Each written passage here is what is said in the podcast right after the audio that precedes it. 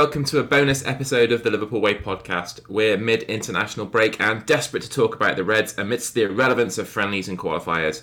We'll be sharing our early thoughts on the emerging Klopp 2.0 side, touching on some other matters and previewing the, game, the Wolves game on Saturday. We've also got some superb listener questions to tackle too. I'm Chris Smith, and as it's early afternoon UK time, and most of the lads are at work, I've got TLW editor Dave Usher and Paul Natton. Uh, so we'll just call this one the House Husbands podcast. Dave, uh, the first international break of the season is always the toughest to endure. We've had a good start, and you just want to get into a rhythm and build on that, and you know look forward to the games coming every three to seven days. So we could do without this sideshow, really. Yeah, definitely. I suppose the only like advantage is that it gives Trent a bit of extra time to recover. Um, assuming he is injured, of course. I mean, we don't know if that was just get him out of England duty, but I think there probably is like something there. But hopefully, like he's back for back for the weekend. Um, but yeah, it, the timing wasn't great otherwise because we just had like a little bit of momentum going, coming off like the not so much the performance at Newcastle, although you know it was it was an excellent performance down to 10 men but it was more so like the result and like the you know the the late nature of it. And we were on a high then we go into the Villa game we played really well a team that people quite fancy to do well and we've just completely wiped the floor with them. So yeah we were on like a really nice little roll. And now we come back international break 12:30 kick-off on a Saturday. You know potential banana skin there. It's like not really what we needed. Uh, the, the main thing is just hope that everyone comes back fit. But it's the South American thing, isn't it? Like the lads don't get back till Friday, I think. Um, that's how it usually works. So they get back on Friday, don't really have a training session, and then we've got a game like first thing on Saturday. Mm-hmm. So it might affect our team selection. You know, we want to just carry on from where we, we left off last time. Might not be able to do that because you've got Mac Allister, Diaz, and my boy all, all coming back. I don't know. I, I read that um, it was them three, but not Alisson. So I don't know if Brazil are not playing or not. But obviously, Alisson's fine anyway. Alisson's not going to need mm. training sessions. Yeah. But um, yeah, we, we may not be able to start all three of those. It'll be interesting to see what we do. Maybe somebody like Jota comes in because he's he's just scored a couple for Portugal and he's not going to have been travelling from the other side of the world. So yeah, just bad timing really, but it always is, isn't it? You, I just mm-hmm. wish these internationals would fuck off. I just don't understand, Paul, why they just can't pick like um I don't know, like a certain period of get rid of all friendlies for a start, and then just pick a little block of time, like set out a little block of time where you play like four or five qualifiers instead of these like constant breaks throughout the season. It's so frustrating. I'd fuck it all off if it was up to me, mate. I can't just sure. can't be doing with it. It's shit. Um, it feels like a, an anachronism to me. It's a real throwback to a different era. I just think club football has gone so far beyond international football, and the and and it just feels so club orientated in a way that I mean it's always been I suppose it's always been club orientated, but not the way it is now. Um, and I just I just I, I don't watch it. It annoys me. I resent it. Um, but yeah, you would. Paul, I mean, but are you on board with with Stu's Burnley would win the World Cup take? That that was he's always argued that about how shit international football is. Burnley would win the World Cup. He always said Burnley would win the World Cup because international football is like so shit. He's like, if Burnley were in the World Cup, they'd win it. Are you on board uh, with that or not? I watch so little, so little international football. I don't feel qualified to answer, but it sounds like the hottest of hot takes that from Stu, and he loves a hot take. Yeah, but he was talking about Dyche's Burnley like from a few years ago, not mm. not Burnley now. Um, Win every game on penalties. Could you nil, could you see extra time? Could you see that Burnley beating Mbappe's France? In general, I, I do agree with him. I do think Burnley would be at least like getting to the semis having, I, I'll say no because having seen the impact that Messi has had on the MLS over the last couple of months, like I think I think Messi would be able to probably work his way around Burnley pretty but, much. But Burnley would win the MLS. Yeah, oh yeah, of course they would. So, yeah, definitely. I don't know. It's an interesting discussion. I don't know if I'd go as far as that, but I, I do take his overall point. Like international football is shit. Yeah, I think they, boring as well. Probably get quarterfinals quarters. They'd win the Euros, like because Greece did it back in the day. If Burnley were playing in it every every four years, at some point yeah. they'd win it. And England got to the final, so Burnley had beat England. Yeah, definitely. All right, we're getting. we got we got sidetracked already. That, that's my fault. That's my fault. um, so, should we let's stick with the Wolves game then, considering that's where we started out. Um, Actually, it's Monty's be... fault. yeah, if in doubt, blame Stu. Yeah, poor Stu. Sorry, um, Chris. Go on. That's all right. No worries. Um, sticking with the Wolves game on Saturday, and I'll stay with you on this, Paul. Like it always seems that when we come back for these breaks, we have an away fixture at twelve thirty on a Saturday, and it does create some problems for us in terms of team, team selection with the international, with the South American lads coming back from the internationals. Um, how are you viewing that one? I mean, Wolves are really, really shit, aren't they? Um, and I, you know, I, I think we should be able to win no matter what team we put out. Um, it does feel like we do feel like reinvigorated as a club and a squad this season. Um, so I'm not I'm not worried about it. I mean, there's lots of questions about the team though. I mean, certainly I think um, there's all sorts of queries about the defence, the back four. Mm. Uh, there's no Virgil. So we'd be assuming it would be uh, Joel and um, Joe as centre halves. Because I think Konate's still injured, isn't he? I think or has he gone away with France? He, he didn't go away with France. He got picked and he couldn't go. But I do think he's close, so right maybe um, he'll be um, back. Well, I mean, if, if he's back, problem, that helps us. That helps us with the right back situation. Yeah. yeah.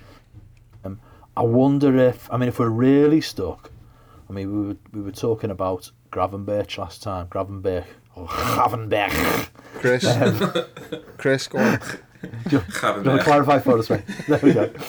Um, I think uh, I, I, wonder if he might. We might try him at right back. Um, I'm still very intrigued by what happens with him. So I think I would, I would like to see him actually on uh, on Saturday. I'd like to see him on the pitch.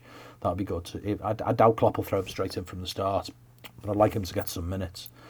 Um, but yeah, I don't feel particularly. I don't feel trepidatious about it at all. I think it should be absolutely fine. I mean, I just, I just think the point that we made a number of times this season about our, um, you know, our goal threat, regardless of other issues that we've got, that should be enough in the majority of games. I think, particularly against the the poorer sides. I just think we've got so many opportunities and options for goals and creativity from right across the midfield and the front line to deal with most eventualities. So I, I feel pretty confident about about it. To be honest, what, what about you boys? I mean, D- Dave, we went there last year and we lost 3 0 at the, at the very depths of the slump. Do you remember? Like, obviously, it was horrendous. I don't. And it was. All right. It's blocked out. it, it was.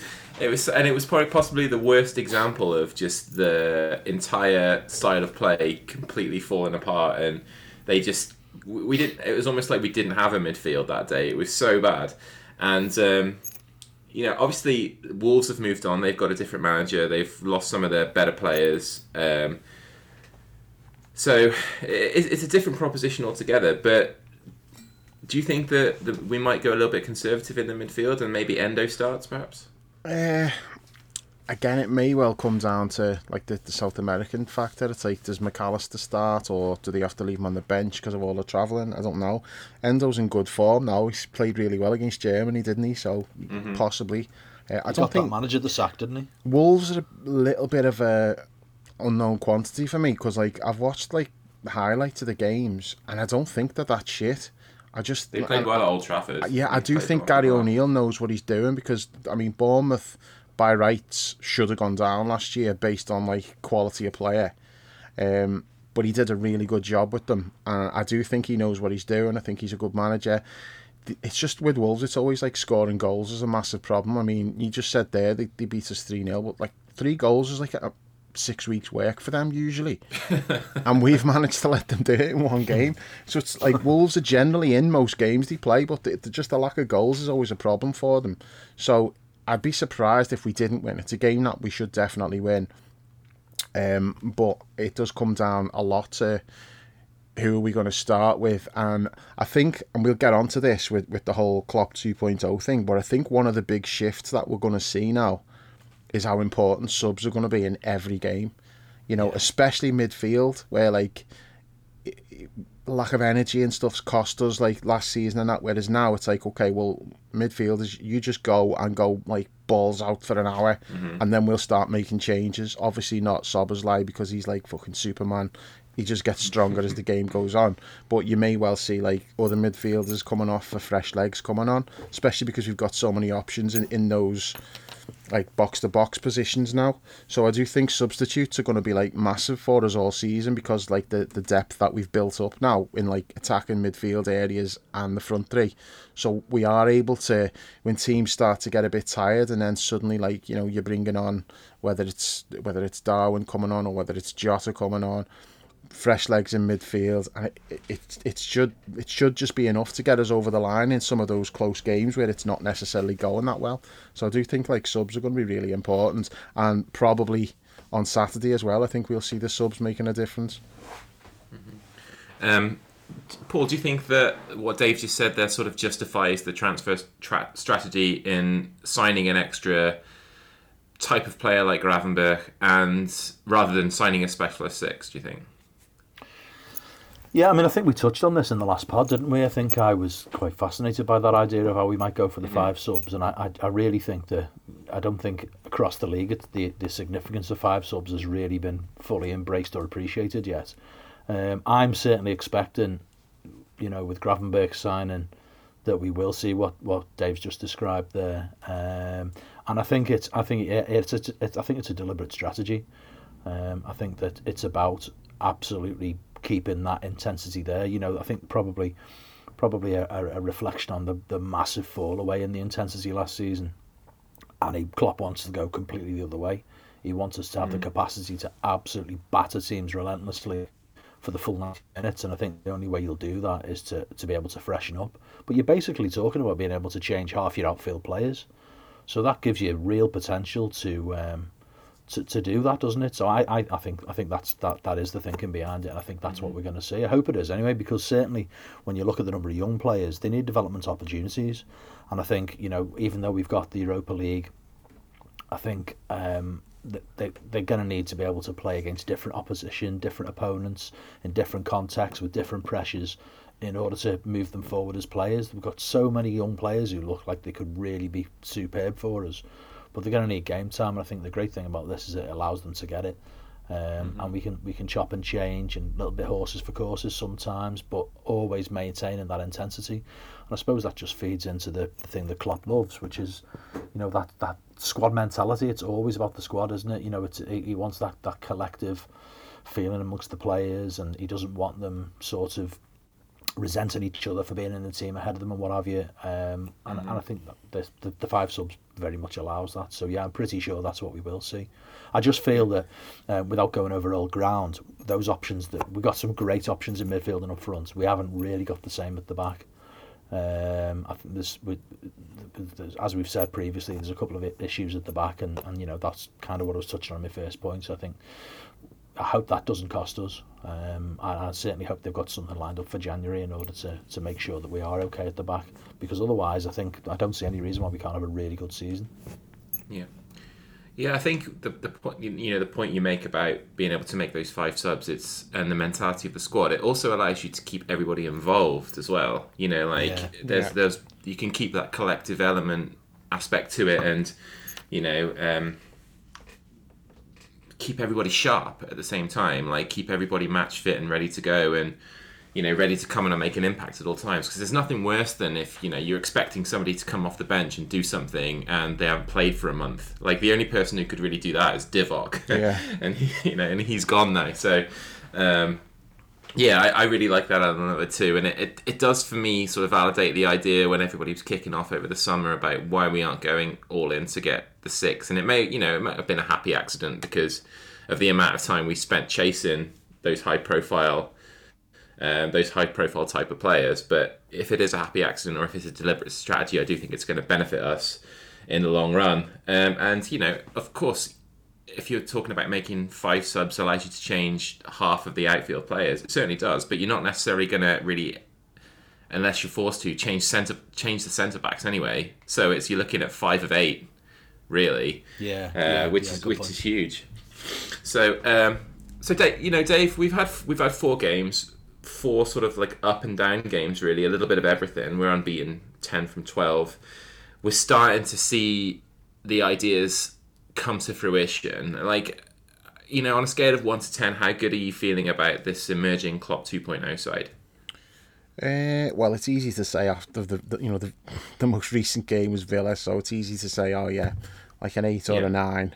Uh, but that is where I'm at at the moment. Before the Villa game, it would have been lower than that. So don't want to put too much stock in just one performance. But I think the, the the three games previous to that, I don't think there's that much that you could take from it because we're still tinkering with things and you know even like the Villa game, Trent's role was was different to what it had been in previous games. You know he was more stepping into centre back rather than in higher up in midfield, and he was just pinging those passes like Joel was going out to right back, Trent's getting on the ball in the middle and playing balls over the top. Not going to be able to do that every game because not every team is going to play the way Villa played, which you know it just it played right into our hands. I thought. Uh, so it's going to be more difficult against other opponents. I mean, I can't see Wolves playing the way Villa did. I'd imagine they'll be deeper. Won't be as much much space for Mo and Darwin to be running in behind. Uh, so we're still figuring out what it's going to be, and I, I think it's like too early in the process to to know exactly what it's going to look like in say three months' time. But there's a lot to feel good about, and you know, I, I do think like we're still tinkering with things and figuring out what works against what what kinds of opponent, what doesn't work, what do we need to tweak. So it's it's just a, an evolving process, but if you're looking at it just in terms of like the personnel that we've got and the age profile of them now, you know, the, the age of the squad's come right down. Uh, we've got loads of players in that like 23, 24 um, age bracket, which we didn't really have before. So you can see like the makings of, of this new team, if you like. We still need to get a younger in, in like centre back position, for example, or we've got Konaté. But you look in three years' time, how many of these like players we've got now are going to be core players? I think quite a lot of them. You know, we're still gonna we're gonna need to like replace Virgil and Mo, but most of these players you think are probably still going to be a, a, core part of the team in like two three seasons time. So yeah, there's a lot to feel good about, but I do think we're just kind of at the start um, in terms of what this team's going to be tactically. We're still figuring it out. I mean, like I say, the Villa game was different to the the previous games. We might have a game in a, in two three weeks time where we look at it and go, well, that's completely different again. So I do think there's going to be a lot of like mm-hmm. tweaks and stuff just to to figure out how to get the best of of all the players that we've got. But may as well get onto this now because I definitely wanted to talk about it. So I'm just going to throw it in now. I want to talk about Darwin. You'll be surprised to know now, the reason I want to talk about him is just because of that Villa game specifically. And there's things that happened in that game that it's way above our heads. We would never have been able to like pick it out by watching it. I mean, when you talk about like pressing and couch pressing and all that stuff, a lot of it, like when you're just watching from the stands, you're not looking at like patterns of players and who's going where and are they all like working together. You, you're too wrapped up in the game to be like looking at it from that perspective. So with the press, and you'll see a player like go charging off, and he, he might knock it out for the throw in, like block the challenge, whatever. And you think, oh yeah, you know, he's working really hard, he's pressing well. That didn't really happen with Darwin in that game. But then the stats have come out afterwards, like the people who keep track of all of this stuff, and like the, there is specific stats based on like pressing and Darwin had like the highest score since like I think it was Anfield um, Anfield Index is it? I don't know. There's like um, I've seen it on Twitter like they had like they, they keep records of all of this stuff. And since they started doing it Darwin had the highest individual score for like you know a forward in that in that category. And I've seen something else where there's like his press success was like 94% and again that was like right up there with like the, the best that you're ever going to see from anybody. And it's like, well, so much for oh he can't he's too thick to learn the press that's why he's not playing. Well if he's capable of doing that now maybe it's not going to be like that every game because we obviously had like a clear plan. Everybody could see in that game like the target for the press was that Pau Torres lad. Like when he got the ball that was when like the, the, the pressure was put on them. It might not always be like that. You know, they'll have a different plan for each game. But the fact that he was able to come in and do exactly what they wanted him to do on that side of things, it's like, well, that was the reason why people were saying he wasn't starting. So if he can do that, combined with everything else that he's bringing to the table, he's not going to have any problems getting in the team. Um, so that was like the, the. I mean, I thought he played well in that game. You know, he's he's had like I'm still saying he had a goal, but if you want to take that off, I mean, it's two assists then, fair enough. Um, constant threat. And then you look what he did, like in the highlights from the Uruguay Chile the other night. I mean, that was just fucking sensational. The highlights package, I'm watching that and I'm like, oh my God. if we were about to sign this player, everybody yeah. would be like, fucking hell, get him in yeah. now. He looked yeah. unbelievable. He just fucking ran riot. And I feel like he's he's absolutely just brimming with confidence now, and all stemming from like that Newcastle game. He's flying now. The peacock's flying, and if he can press as well as do all the other stuff that he's doing, not a problem. He's going to be in the team for the, the rest of the season. He's going to get 30 goals, and I'm going to be completely vindicated in everything I've said. And some some people are going to be having to do a serious bit of backtracking. Chris. Fair enough. Julian. All right. Well, I, I was hoping it'd be a little bit later in, in the question section when we get on to. Uh, oh, I'll, I'll get to it then as well. Got... All right. Fair enough. Um, I'm not finished. um, just segueing back into the the Klopp 2.0 stuff, uh, Paul, and Darwin most certainly plays into this because it, it, it kind of it, it sort of feeds into the standard that he's been judged on um, so far. But the the issue that this Klopp 2.0 side faces, I think, is the lack, uh, the, the the clear separation between the 1.0 and the 2.0. It's it's a very clear divide now because the turnover of players has been quite fast. Now you look at say maybe 75, let's say like 76 to when to when Kenny took over like you don't really look at that 10 year period of uh, as like eras right the continuity was so great mm. both from within and the way that we, it was one in mm. one out you know that was just like a 10 year period where it was like that liverpool side the paisley side and then like the fagan the Fagan year or whatever. And then we had this sort of clear break into Kenny's team where Barnes, Beardsley, and Aldridge came in, and you could sort of say that that was like that was a different team for for this team, we had sort of like five or six years of it being mostly the same lads with a couple of good additions along the way, like maybe a four year period from um, getting Virgil and Alisson to the beginning of last season. Um, now this, it, you know, it, it's changed so much. The personnel is so different, and if you look at that great Klopp team, the first one, we we would all say that you'd look at that team and there'd be like nine players maybe that we pick in the Premier League eleven like the, these lads have got some way to go, and it, and it's going to be some feat for them to come even close to how good that team was. I think. I mean, yeah, uh, but that's also you've got to remember what you're comparing to. You know, they got what was it in a 12 month period? They got 104 points out of 110. That team. Mm-hmm.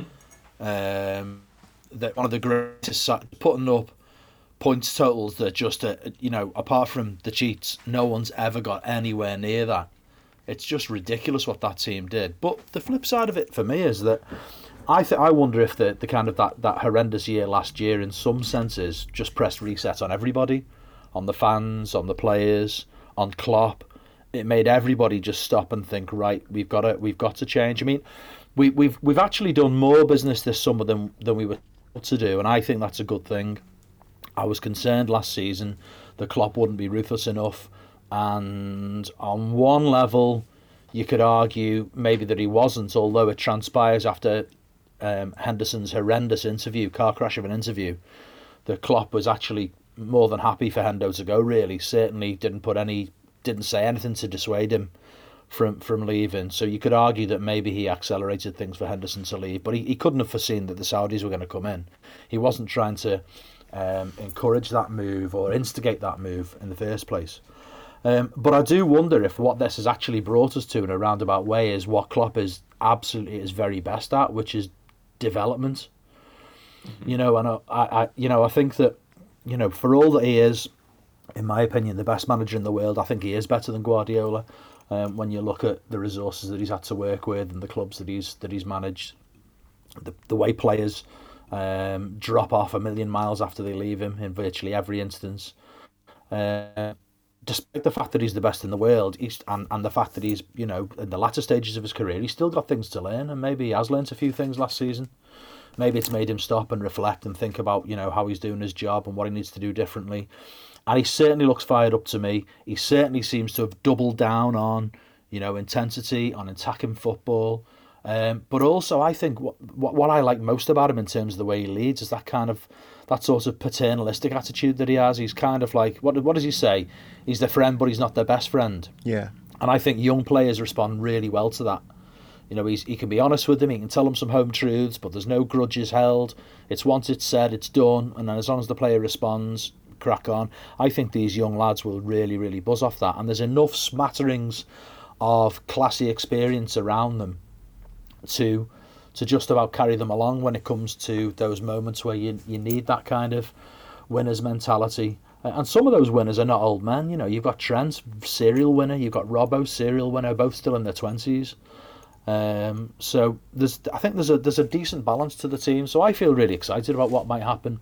Mm-hmm. Um, I, th- I think we're in a position where um, I, I certainly think they're thinking quite radically tactically again. I think he's always at his best when he's trying to innovate when he feels like he's got to catch up with other people, other clubs, when he feels like other clubs are getting away from him, I think he responds well to that. Um, and I, I think, in retrospect, I don't think I would have chosen any of the players that we signed in the summer if you were asking me six months ago.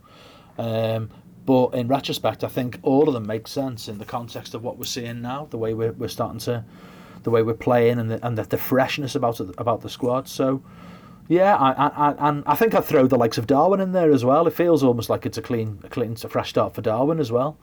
Um, you know, and even people like Gakpo and Diaz, they've only really been here ten minutes, and they were playing in a team that was pretty much broken, a squad that was broken last season. So there's a real kind of like revitalised energy around the club this this this start of this season, and I, I think it's great to see. Just a, a, quick point on, on that as well, though, Paul. When you said about um, well, it was Chris said about the you know the points that the other team got, and you know can we live up to that? I don't think we have to live up to that. I mean, if we do, amazing. But that's like the greatest Liverpool team I've seen. Like uh, what they were doing was mm. just completely like we hadn't. None of our teams had ever achieved like what they did. Now they might not have the trophies to show for it, but we know why that is, and it's nothing to do with us.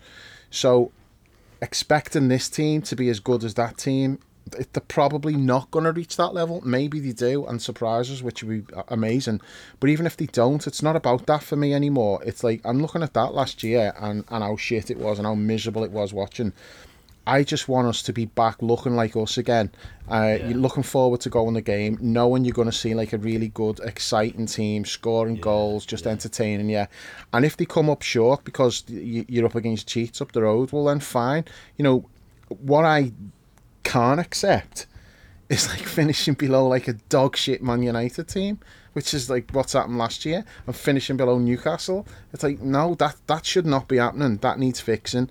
Now, so it looks like we'll you know, we're on the right track there, and maybe maybe not with Arsenal. We might finish above Arsenal. We might not. I don't know. I feel like the two teams are relatively close at the moment. Um, City look like they're they're going to be out on their own again who knows? I mean, injuries can play a big part and stuff like that. But I just I want us to just be up there again, and I want to be able to watch us and go, yeah, this is a really good team. I like watching this team, it, you know, and, and look forward to watching the match. Anything above that is like is a bonus, really, and I, I think that's like the. I've got no doubt that we will achieve that. You know, you can see mm-hmm. already this is going to be a fun team to watch and that's like the the start of the process for me. And then where we go from there remains to be seen. Yeah, I think my point there was more like just that's the standard that they're going to be judged against, rather yeah. than it'll be a failure if they don't hit those standards, right? Um, anything else that strikes you so far, Paul, about this new this new sort of Klopp era and and what we're doing and and how we're going to accomplish what we set out to? I mean, I think the only the only other thing I'd add is what I really hope is that it Klopp is so revitalised by this um, new team that he's building that he extends again and he makes it a real dynasty. I'd what I'd really like to see is I'd like to see him in this league without Guardiola because I think even though City are cheats and even though they continue to spend at the level that they've spent and they can t- continue to generate money um, from a position that they got to illegally, I think you take Guardiola away from there. I don't really see anyone else coming in Yeah. and getting them punching at the heights they've punched at. So what I'd like to see really is another, I mean, you know, another four or five years from this point with Klopp to really see how far he can take this group. So I think uh, what I hope is that he gets really, really bitten by the bug because I think all that stuff about you know Hansi Flick losing his job and the German FA want Klopp. Well, yeah, we we've we you know we all want things we can't have. Um, I, I I I don't think I don't think Klopp is at the moment at this moment in time even got half an eye on that Germany job. I think he's he's focused on this job in hand, and then he'll when he when he feels it's the time to finish, he'll then take a break and decide what he wants to do next. But what I want to happen is is that he feels so invigorated by having all these exciting young players around him that he wants to all the way through to um, to its logical conclusion, and and that might involve replacing Mo, replacing Virgil, and bringing in top young players there as well, which means that really it's talking about as being at the at the outset of a maybe a four or five year project, um, and, and and and that that feels exciting to me. You know, there's so many green shoots um, there. You know, you can even look at you know even someone like Ben Doak. Mean, he's done almost nothing in the first team at all, but the just the sense that there's a player as as as explosive and as exciting as that waiting in the wings, potentially able to come into this squad and be coached by Jurgen Klopp. You know, that just for me, that's it goes back to what Dave was saying about you just want to really enjoy the season, enjoy going to the game again. Um, and and and I, and I think Klopp is is pretty emotional guy like most of us Reds are, and I think I want him to get bitten by the same bug that I think you know I feel like I've been bitten by again. Yeah. Um, it, it feels like the good times are, are starting to come back, and by good times I don't necessarily mean winning everything this season or winning anything this season. I don't rule us out winning a trophy this season. What I mean is what Dave was saying about so you go the game, you watch great footy, it's exciting. We score goals, we have plenty of points, we have some real big moments. Um, that that's that's what I want to see. Well said. Do you think he might extend, Dave? Um, yeah, based on what Paul was saying there, I mean, there's a lot of logic in it. You know, why why wouldn't you? You know, I know he's got his plan, and he's already probably gone longer than he wanted to. He didn't want to leave in the middle of a rebuild and leave a difficult job for his successor. I get all that, but it's like, so like when you're playing Footy Manager, and you, it's going really well, and then the new Footy Manager comes out. It's like just stop the game that's doing really well to get the new version of it. Now some people do. I've still got a game of Footy Manager 2014 on the go, and I've I, I've bought a couple since, and I've just not bothered with it because I've built something with Portsmouth on on, on like FM14. And I'm like, do I really want to walk away from this hard work that I've put in and this great team I've built? do I really want to walk away from this and, and start somewhere else? Now, everybody's different, you know, and, and like some people want a fresh challenge or whatever, but just what Paul said there, it's like it just makes a lot of sense. If this team is not quite like at the level that, that they were before, but they're getting there, is he really going to say, yeah, I'm going to hand this over to someone else and I'm, I'm going to walk away? Or is he going to think, I want to get as much as I can out of this team. I want to take them to like the highest heights I can possibly get them to. I think there's a decent chance that he, he would stay if this team is progressing the way he would want it to.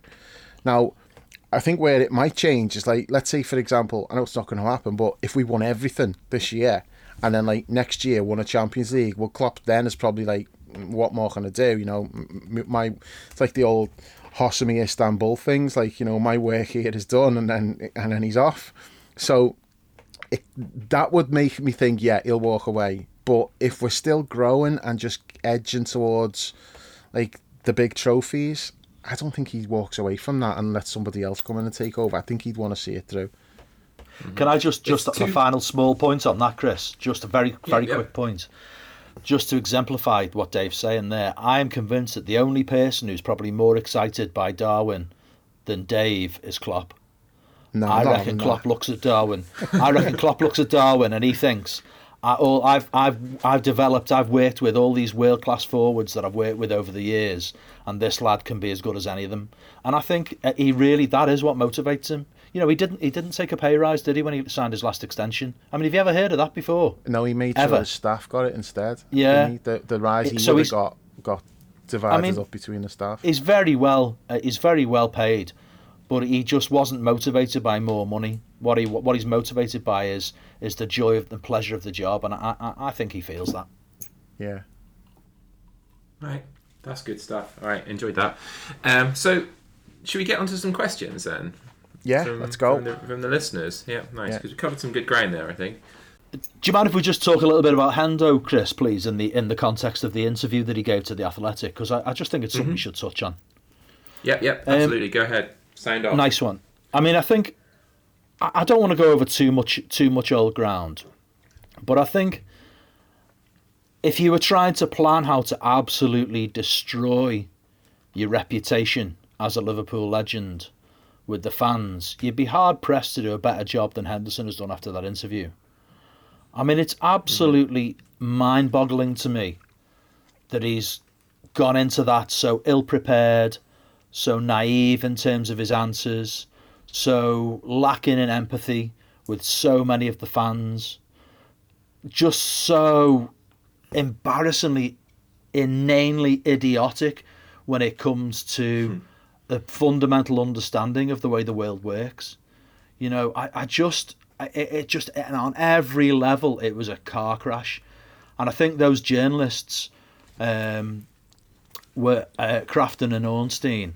The reason why they published the transcript of it is because I think they felt if they'd added any sort of copy in there in order to frame the interview, there there would be accusations that they'd made it worse in some way. They recognised Yeah, it was so up. So horrendous that they didn't want to look like it had been a stitch up. They wanted Yeah. their questions, they wanted it to be verbatim so that people could see that they'd given him every opportunity to not hang himself, and he hung himself. Yeah. I mean, I think, excuse me, my biggest takeaway from the whole thing is, is this really is that you paint yourself as somebody who cares about a very, very, very important issue in contemporary society.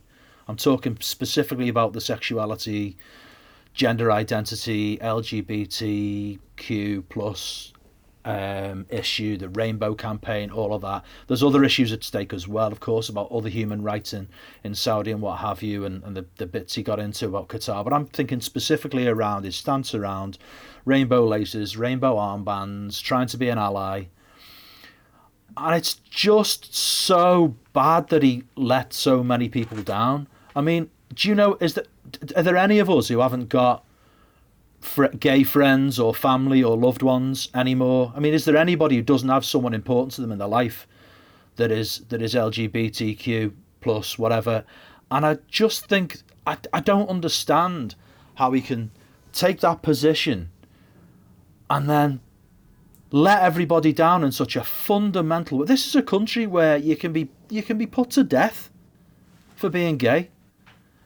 And the guy just seems bewildered by the response, as though it was just some sort of PR switch he could flick on and flick off.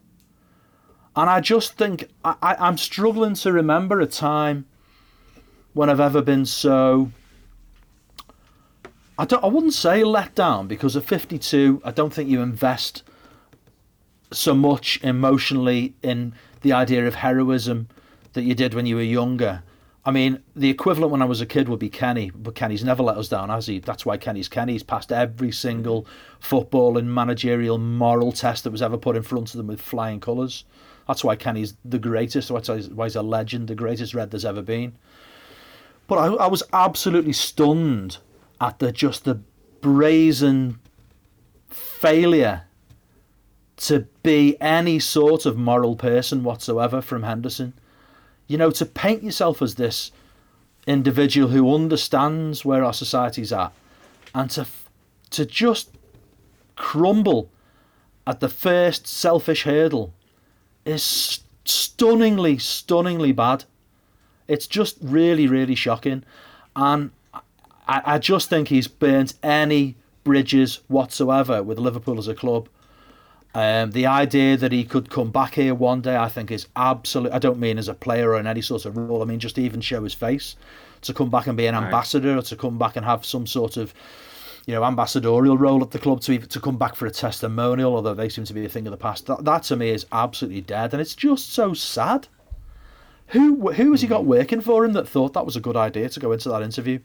The thing is, probably the worst thing I've seen anyone associated with Liverpool do in a long, long, long, long time. It's as bad as anything I've seen for a, a long time. Horrendous and really, really disappointing. Mm-hmm.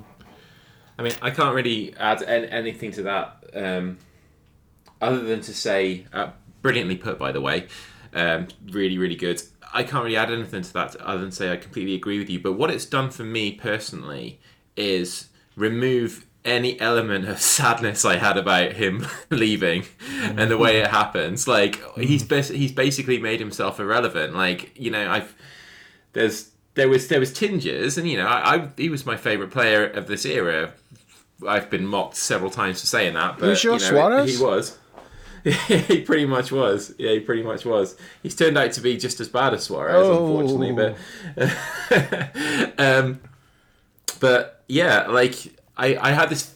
I'm sat at my desk now re- recording the pod with you guys, and to my left I had a framed picture of, of him kissing the European Cup, which my sister bought me a few years ago, and um, you know I've always had a little gaze at and smile. And then like I sent a picture to Dave and Jules the other day. I'm having a bit of a clear out of my office, and we're decorating and stuff, and that picture's just like on the floor with like a bunch of other trash. And it, you know, did I have a little bit of a tinge? Uh, yeah, I, I suppose I did, but fuck him. You know, like he's he's removed that element, which is really sad yeah. in its own way. Yeah. You know, like it's just made it made sure nobody really cares about him anymore. It's giving you closure. Yeah, maybe so. Yeah, that's probably what I'm looking for. I, I just I agree with everything Paul said there. Obviously, it's like that's you know goes without saying. Um, my take from it really was he's thick as fuck. I had no idea how fucking thick he yeah. was. Genuinely had no idea he was that fucking stupid. I don't think he's thick. I think he's self, just self-centered. Yeah, just, they're just self-absorbed to an unreal amount. But yeah, but some of the stuff that he come out with, I'm like, that's like, like the Amnesty International stuff was mind blowing. That like, he's, I mean, for people who haven't read the interview, basically he was asked about um, speaking out uh, when he on England duty he spoke out about the World Cup being in Qatar and you know the human rights issues over there and the people who died building the stadiums, the conditions for the workers, all of that stuff. And he said like before he went out to the press conference, he was given like photographs and, and like information, which he said he thinks came from Amnesty International about like the conditions that workers had, had had to. Um, you know, be subjected to and that, and how people had died building these stadiums. And he said, like, seeing it, and I went out and I said, you know, this is absolutely outrageous. It's not acceptable. Blah blah blah. And then he says, but when we got over there, they introduced us to some workers, and it wasn't like that.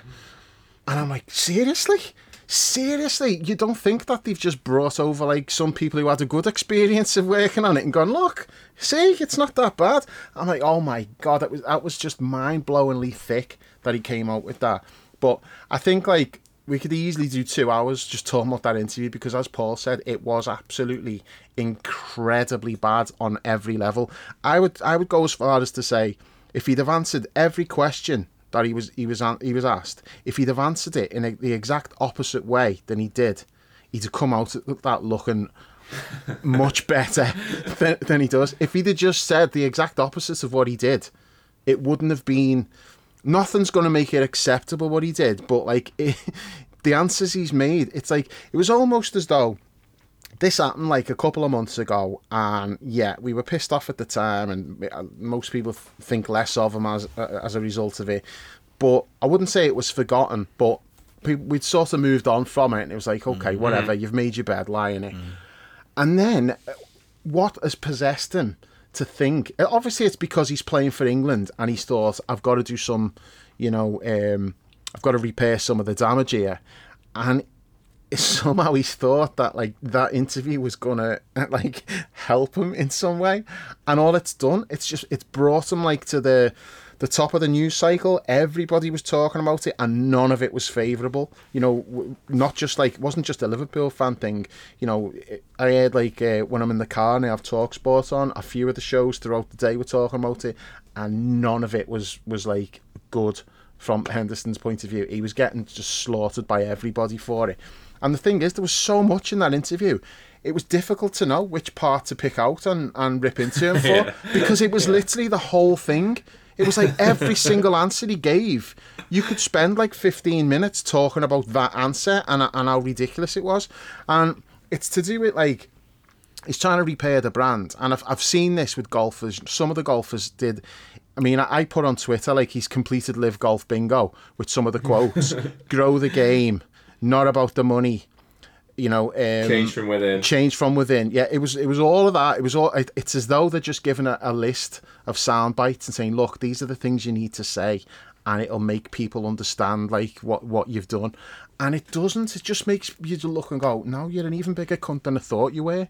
You know it's it was what when he went it was like it was bad. I had like i definitely thought less of him but ultimately it was like he's taking the money that yeah. that's what it's come down. He's took the money and sold out like whatever views he, he, he maybe he genuinely did feel that way, and the money just eclipsed that. You know, the money was more important than his morals, or maybe like he just jumped on a bandwagon because it's it got him an MBE. You know, who knows what what he really thinks about these things. But bottom line was he just got made an offer. Like if they say everybody's got a price, they met his price, and he and he went.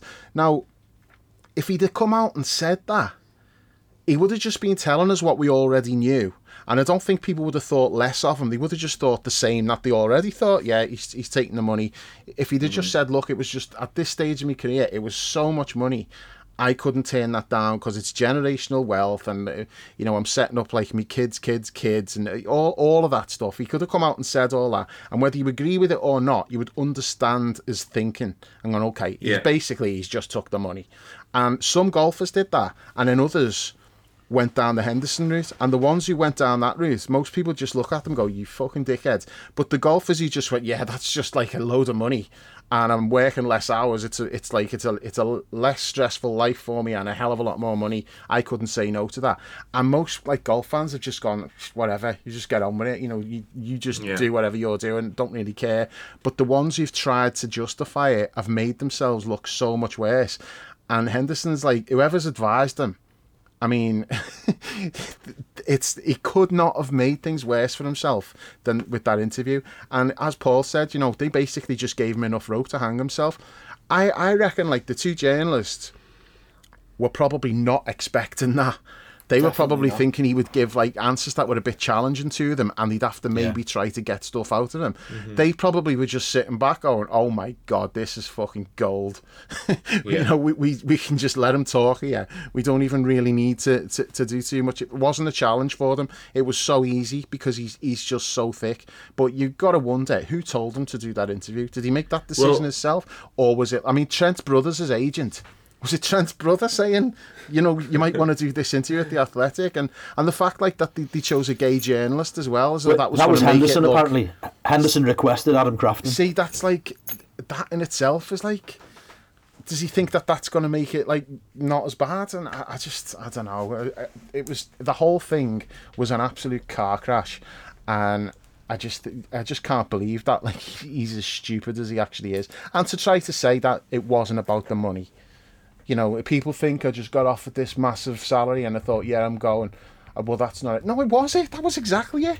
Because if it was anything yeah. else, you'd why you what? So if it's about a, a new challenge, you go. You know what? I think I'm going to go to the other side of the world and play in front of three thousand fans every home game.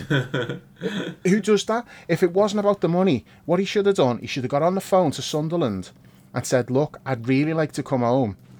And I'll take a salary, like a championship salary. I'm not going to come in and demand like money that you can't afford because I know the history of the club and how you've got in trouble with paying too much. I'll come in and I'll be on the same salary as like the other lads. If that was what it was about, because what kind of you know that would be like the perfect challenge for him to go there and help Sunderland get back up to the Premier League because they've got a chance. By the way, they've got a brilliant young team like the old, they've got one player who's 29 and then pretty much the rest of the team's 21 and under. They've got loads of teenagers in the team. The thing they're lacking is a Jordan Henderson. He could have gone back there and been like, you know, the the homecoming hero, helped them get into the Premier League. What a, what a great way to end a fantastic career where you've been seen as like, you know, a great fella as well as like, you know, a, a really good footballer.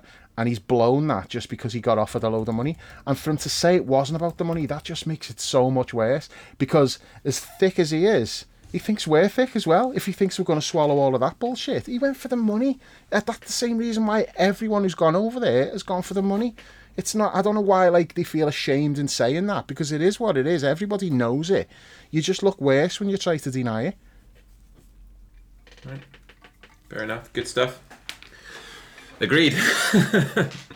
I do think there's a certain amount of like um, less about being stupid, more about just being overwhelmingly self-absorbed in all of the stuff that he came out with about well the club didn't want me anymore. Mm. And well, yeah, there's that too. I, I, we need to touch on that actually because I, I've got thoughts on on how that played out as well. He's saying Uh, he's using that as justification for leaving. Oh, nobody asked me to stay. They didn't fucking need to ask you to stay. You had two years left on a contract that Klopp went to bat for. Michael Edwards basically quit because they were at loggerheads over whether he should get that deal. Klopp fought for Henderson to get that four year contract. He got that four year contract. He still had two years left. Klopp had already said to him what his role was going to be. It's not like Klopp backed down from what he'd said. Klopp told him what his role was. It was going to be a reduced role. He wasn't going to be starting all the time, but he still had a big part to play. And his ego couldn't handle that he thinks he's too good to, to take on the role that James Milner like excelled in for so many years. That's the problem. And I'm saying if anybody had have asked me to stay, I would have done. Well, that's an easy thing to say. We don't know whether he, he would have done or not. But the point is, it wasn't down to anybody at Liverpool to say, "Oh, please stay." He, mm-hmm. he was talking to them behind Liverpool's back. The, the Saudis approached Henderson. Gerrard was, was asking him to come and play and all that. All of this was done before they put in any kind of bid for him. So they got the deal done with Henderson and then they've got to try to agree a fee. And let's not forget, they wanted a free transfer to begin with. They thought that we'd just let him walk out. Well, if we were just desperate to get rid of him, we would have just let him walk out. But we, we were like, no, he's an important player. He's worth something. So we were holding out for a fee because it wasn't just a case of, oh, great, here's an offer for him to fuck off. We can get him off the wage bill. Nobody was forcing him out. Now, I do think Klopp was more than happy with the deal that he got. And, it's like it, it solved a problem in a sense of not having to make the decision of when do you move Henderson on, when do you move Fabinho on. His hand was forced, but I don't think he was unhappy about that. But that's not the same thing as what Henderson's trying to make out. It was not down to anybody at Liverpool to ask him to stay. He was under contract. That's all that they needed to say to him. It's like, you've got two years left on your contract. No one's forcing you out. It's up to you what you want to do. So he's been talking to the Saudis. He gets this like massive contract offer, and then he goes to Klopp and he says, "Look, I've got this offer." And and like what I was told was Klopp said to him, "Yeah, brilliant offer for you and your family. Good luck." Now, if I'm Klopp, at this point I'm already thinking, "Fuck off." you know, you've been talking to these, you've come into the office to tell me about this offer you've got. And we'd already been reading this stuff, don't forget. Like every day there was a briefing here and there about Henderson's like um, extremely tempted by this offer. Because initially when it when it first got mooted, we all laughed it off and went as if Henderson's going to Saudi Arabia. And then the longer it goes, and this is all before like they, they'd made an approach to Liverpool. This was like them approaching Henderson we already knew that he was going. It had already been like put out there. Oh, he's going to take the offer. And then he goes to Liverpool and Klopp's like, yeah, good offer, you know, good luck to you and your family. Thanks for everything you've done. Because why should Klopp say to him, I don't want you to go, please stay? Fuck off. He'd already made up his mind. He wanted to take the money, and you just go, you know what? Yeah, Klopp will never ever make anybody stay who doesn't want to be there. It's not how he operates. So as soon as Henderson got his head turned, Klopp was like, "Yep, see you later, out the door." That's not the same thing as forcing him out, which is how he's tried to portray it. He was told what his role was going to be. He saw his ass over it, and then he started talking about like uh, to the Saudis about getting a move over there because he wasn't going to play. And he was telling people as well. He was like, "I'm not going to play. You know, this is why I need to go because I'm not going to play." Yeah, you are going to play. You're just not going to start every fucking game. And let's not forget, anytime he played twice a week, he was dog shit. You know, when he was playing once a week, he still looked like Henderson. But if he was having to play too much football, he, ju- he was just, it passed him by. He couldn't do it. So Klopp was actually doing him a favour by reducing his role. He was extending his career at Liverpool, mm-hmm. and he chose not to extend his career. Like James Milner extended his career for like probably three years minimum at Liverpool by accepting that role and excelling in that role, embracing it. And everybody thinks the world of James Milner. And James Milner, Klopp wanted James Milner on the pitch at the end of every game we played. Whether that was a game where we were struggling and we needed him to come on and you know use like his experience to get everyone going, or if it was a game where we were winning and we needed to see it out, and Milner comes on and he's committing like smart fouls and he's like winning set pieces and you know wasting time just being the wily old pro. Henderson could have had that role and he didn't want it because he thought he was too good for it. And in the meantime, we lost James Milner because fucking Henderson. Know, that's that's the other thing. He's fucked Milner over by all of this. If he'd have just said at the end of the season, yeah, I want to go, we could have kept Milner. We could have given Milner another year, and he could have carried on in the role that he's had. Because Milner would still have had a part to play with like all these young players that we've got coming in now. And I, I, I miss James Milner. Just I'm thinking he yeah. could have still been really invaluable, not just Definitely. off the pitch either, but you know, uh, coming on as a sub for like last 15, 20 minutes, whatever. But we've lost that because of Jordan Henderson, basically, because the club were never going to keep the two of them. Like Klopp said that he wanted to keep Milner, whether he did or not, who knows. But he was saying, you know, he, he said to Milner, "I want you to stay," but the club didn't offer a contract, which you can understand. They did. They were like, "Well, we've got Jordan Henderson. Why do we need Milner as well? We've got two of those experienced midfielders. We only need one because we need to get younger." So Henderson doing what he did cost us James Milner as well. All right. Fair enough. All right, feel good moving on? Yep. Yes. Good stuff. A Well earned drink of water after that one, Dave. Yep. My mouth's a little dry.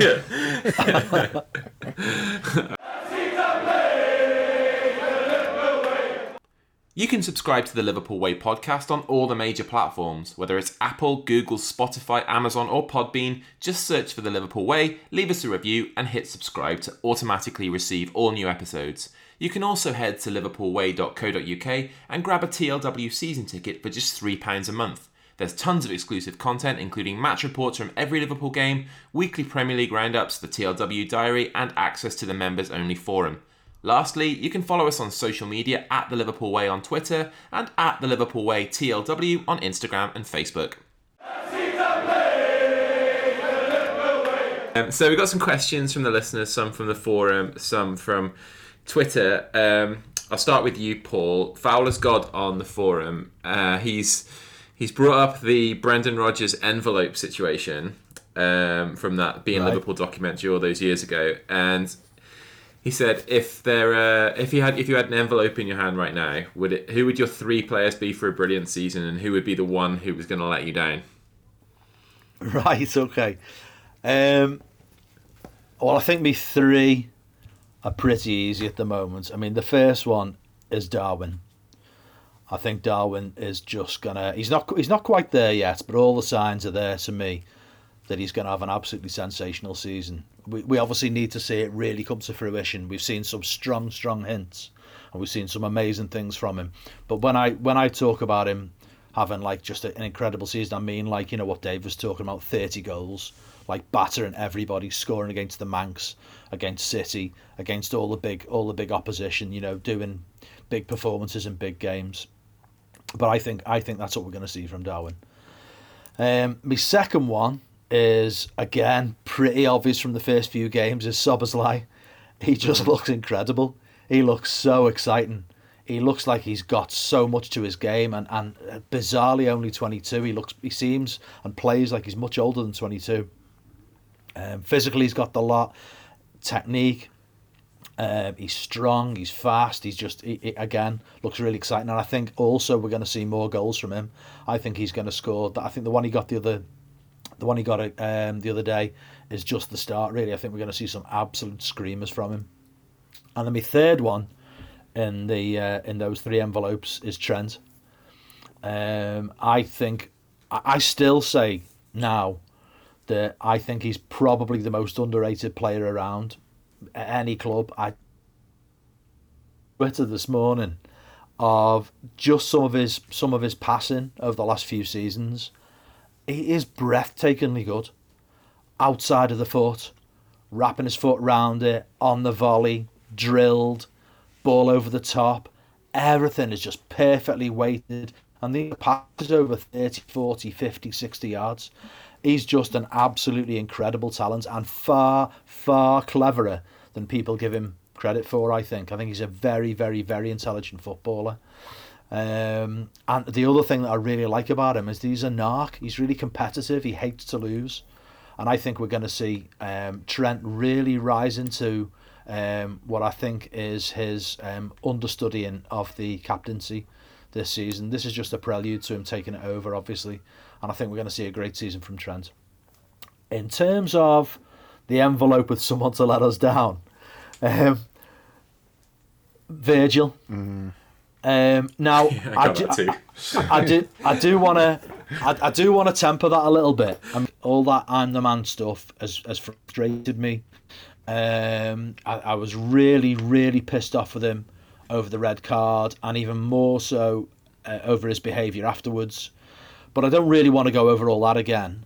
That's yeah. why I feel that Virgil is someone who might let us down. But a couple of things have just given me a little bit of a pause for thought um, since subsequent to that. The first is that I felt he actually came out with what, in actual fact, was quite a good apology um, when he got the second game ban. He made a statement which seemed sincere, it seemed self critical, it seemed to be taking responsibility, um, and it seemed genuinely regretful. And I thought that created a good impression with me. I thought, okay, fair enough. You've actually thought about what you've done, you've reflected there, and you've, you've, uh, you've acknowledged that you got it wrong. And the other thing is, it's only a small thing, but I'm, I'm, I'm a big fan of the. Uh, like I'm sure many of us are, the inside Anfield or the inside, you know, whichever club we've been away to, videos that come out on YouTube. LFC TV do them and then they come out on YouTube a couple of days later. And on the last couple, um, being sent off against Newcastle and then Villa where he was banned, at the end of the game, allowed out into the pitch area, waiting for the players to come off um, to just make a personal, have a personal connection with each one of them. Now, after the after the Newcastle one, I saw that, and that annoyed me even more. To me, it seemed like he was belligerent. He was just thinking, "Well, fuck you all. I got sent off, and I shouldn't have been, and I'm still to kind of like show me face. I'm, I'm proud of proud of the way I conducted myself." But actual fact, seeing him do it after the Villa game, I actually thought this is a fellow who's thinking about his captaincy. This is a fellow who's thinking about connecting with these players and and and and um, being there for every single one of them. So he waited until the very last one came through. Everyone he wanted to shake their hand, a little comment. And they weren't stopping to talk to him, walking past, some of them were chatting. But he wanted to make that connection with every single player, and that impressed me. So I have got some big question marks about Virgil this season, but there's a couple of little green shoots that made me th- made me think, oh, maybe, maybe it'll be okay. Mm-hmm. Dave. Um, yeah, I had Darwin and Szoboszlai, and my third one was Alisson. Um, he's already started like the way he left off last season. Absolutely brilliant, most reliable player in the team. Um, so that was an easy one for me. Uh, really difficult in terms of who's going to let you down because I don't think I don't think Virgil's going to let us down at all. I just I had to pick somebody, and I've picked Virgil because there's a possibility that he he might not be the player like that he was. Um, I'm not convinced by that at all. And I read an interview with him the other day where he said it was. I'm paraphrasing, but it was basically like he didn't play well last season, but he feels like this season he's he feels he's playing well. You know, the red card was just one of those things, but he felt like he was playing there's nothing wrong with his form up until like you know that that particular moment but he felt like he'd done well in the previous two games um, I didn't think he was great at Chelsea. There was a few red flags for me in that Chelsea game. I thought he did play well against Bournemouth but I don't know. If he feels within himself that he's playing better than he was last season that's that's reassuring. So um, I don't feel good about putting Virgil as the, the one to let me down at all and I I'm, don't think he will. But if I had to pick somebody who might, that's the only one I could really come up with, to be honest. Mm-hmm. All right. Um, I'll just go through mine quickly. I had Szoboszlai, Alisson, and Salah as my three for a great season. I, I'm surprised neither of you have mentioned Mo. Well, I almost because- mentioned them as the one to let us down. Yeah. I just you? think, and and it, but it's all like it's all relative. I don't think he'll have a bad season. It's just more so, uh, you know. I don't think he's going to be great, and the standards that he set, I feel like he might dip below that a bit. But is that letting us down? No, I think that's just a natural progression. Is like as he gets a bit older. So that's why I didn't pick him, and I went with Virgil instead. But he wouldn't be in my top three. But fair play for you putting him in. And the player I've got to let us down is Darwin. Oh, Oh, I'm just kidding. I'm just kidding. I'm just kidding. um, I I went back and forth, but and this is going to come across wrong, but I think the person who might might actually be Trent. He might be the one who lets us down because a lot is depending on him really excelling in this new system. A lot is expected of him in the um, the vice captaincy role. If it doesn't work out, and it and he doesn't grow into it, and he he continues to not be asked about doing the defensive side of his role, then it's not going to work, and that will be something that lets us down. And again, it was difficult because I don't want didn't want to pick anybody, um, but that's who I went with. See, that's you Um, proving my point there, mate. The most underrated player there is. Yeah, pretty much. Pretty much. Yeah, I mean, I think no, there's- there's no denying his talent at all. He's the, probably the most talented player in the squad, but No, you, you've rationalised that though. I think that's like a, a fair argument. Well, like whether I yeah, agree not, or not. Yeah, I not do think- unreasonable. Yeah. no, it's definitely not unreasonable. Hopefully, like that's at the end of the season. Like we all look like dickheads because Virgil's Yeah, been great, Trent's absolutely. been great. Yeah, yeah, and it's not it's not necessarily like we're. Um, I guess we're starting to see Brendan's rationale all these years later, like nine years later or whatever it is. Um, but yeah, No, none of Stu- us want to. Stuart Downing was, was in all three envelopes for who was going to let him down. All right, uh, Dave, I'll come to you first. This one, this is also from the forum. Jimmy Hill's Chin said, "Which player from a different club would you have loved to see play for Liverpool? Pick one who has played in England and one who has played elsewhere. but apparently, you can't have Richarlison twice, Yeah. though. no. Richarlison will definitely make another list. He won't be making this one. Uh, well, outside of England, that's really easy. It would be Maradona. Uh, He's the greatest. Love him. Even just one season of him playing here would have just been amazing.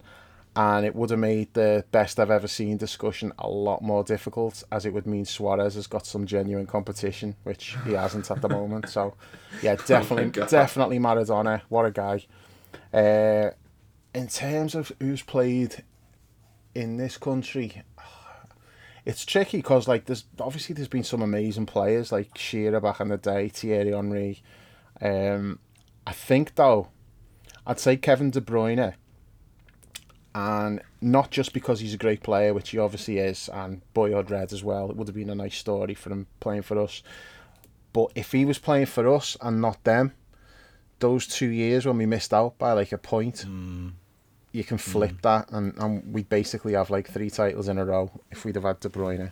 So Yeah. that that would be my pick for that reason. Okay, Paul. Um, so players who've played in England, I really liked Carlos Tevez um, when he was at West Ham and before that, prior to that. But really, in retrospect, he was a Suarez light, wasn't he? Yeah. Um, and and you know, once you've had Suarez, you don't want like the second fiddle.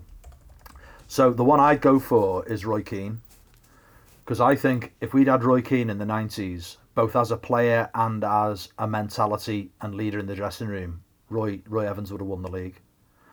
Um, now, in terms of what that would have done to our subsequent history, who knows? But I think if you were to insert Roy Keane into that that young team of Fowler, McManaman, Redknapp, you had Barnes in there as well. That we we know the team that that mid nineties team. I think they would have won the league. He would have given them enough to get them over the line. In terms of foreign players, problem with me and Dave is we both like the same kind of footballers. Um, I, there's two for me. Mad South Americans. yeah, yeah. There's two. There's two for me. Uh, there's there's Maradona, as Dave said, and and I know Dave doesn't like him, but uh, although I know he appreciates him as a player, is Messi. Yeah. And I would have always, I would always lean towards the one who's, as Dave just said, the mad South American. So my choice would have been, um, would have been Maradona. But I'll, let me say, as Dave, as Dave's taken Maradona, I'm going to go Messi. Messi right. in any, any great team, like levels above, which is bizarre when you think about the great teams that we've had, uh, the way we've dominated eras and we've dominated leagues and what have you. Um, he is absolutely incredible. Um, so my choice would have been Maradona, but as Dave's take because because I like that little bit of madness, um, as well as the as well as the genius, madness and genius, you know, two sides of the same coin, and the best like Maradona and Suarez have got them both. Uh, but no, I'll take Messi then as Dave's taken Maradona. Hey Paul, did you know that Maradona almost signed for Sunderland in the late seventies? No. Yeah, if you Google that it, would have been see. mad. I know. There's not like a week goes by that my brother-in-law doesn't mention that to me. Like he's a season ticket holder up there, but and he loves Maradona wow. as much as I do. But yeah, they, it, Sunderland tried to sign him in the uh, in the late seventies, and there was a, a, possibility of it happening at the time. But so how, how old was he then, Dave? What what what we late very late teens, he, uh, maybe 20, yeah, yeah, something like that. Yeah. So was that signing him straight from, from Argentina? It was, it? around the time when like Ardiles and Ricky Villa went went to Spurs and English right. teams were looking at like bringing in like South American players. Wow! Um, Imagine yeah, that. It was, apparently, it was quite close to happening. Would have been amazing, wouldn't it? Incredible. Chris, um, yours? So, you, I mean, you guys. This is why we should have longer production meetings before we start the podcast because you got both of mine in there. Like, um, I picked Roy Keane for most of the reasons Paul did. That if that I think that signing would have been sort of a bit of a sliding doors moment for us, really, if we'd have if we could have kind of snuck him from under the noses of Man United at the time he came in. Um, it's it would have been huge for us in terms of transforming the mentality of that whole team. Like Spice Boys would have never happened because he just yeah. wouldn't have allowed it. Like and as you say, like his ability to have that young talent focused and like if you look at the impact he had on that mid 90s Man United team when you can't win anything with kids when those lads all came through right like your Beckham your Scholeses your Neville brothers your Nicky Butt the way he installed that helped to install that winning mentality it while at the same time we had Fowler McManaman McAteer Babb like all those players, Collymore, all those players who were just more interested in fucking living the life than winning football matches. He was the Ferguson as well. Don't get me wrong, but he was the prime difference maker between those two teams. Um, just having his mental and his quality, like uh, we we lacked that steel in the in the middle of the park in that team, big time. Like was we had like John Barnes and Michael Thomas playing centre midfield in that cup final, I think, right yeah, against United yeah, in '96. So um, yeah, Roy Keane. Um, far and away, if I can't have him, I'd probably go somebody like Desailly like if we we we just lacked like a top quality sort of like imposing dominant centre half during that era, and I think he would have. In terms of transforming a good team into a winning team, he would have been a, a really good one for us as well. If we could have got him around like '96, remember he had that incredible World Cup in '98, and he was just yeah. There, we and then there were rumours that we were linked. Yeah, exactly. And I, the, yeah, the cunt like, didn't get on the plane. the World Cup. he didn't get on the plane. We were waiting for him at the airport, and he never boarded the plane. Apparently. We, we thought and we were getting him. I I was like having He's probably seen him in the sat last... back home eating fucking croissants, isn't he? oh god. or pay no chocolate. Pay no chocolate, Dave. Surprising how many questions we had asking for various pronunciations of you, of, of your words, but uh, you know we'll, we'll let that happen more organically as it comes up. Yeah. Uh, and in terms of the player that um, I would have liked to have seen. I wouldn't have said it until like a month ago because I had a, quite a low opinion of him for his Chelsea enabling behaviour. But mm. Messi, obviously, having seen him up close like five or six times in the last uh, couple of months, it's just it's just unbelievable. Like he. he's everything that he's billed as, and mm. a whole lot more as well. And just his transformational I know it's the MLS, but the way he's just transformed the absolute worst team I've ever seen into playing in the top division into just like a like a winning juggernaut already. I think that they haven't been beaten since he arrived.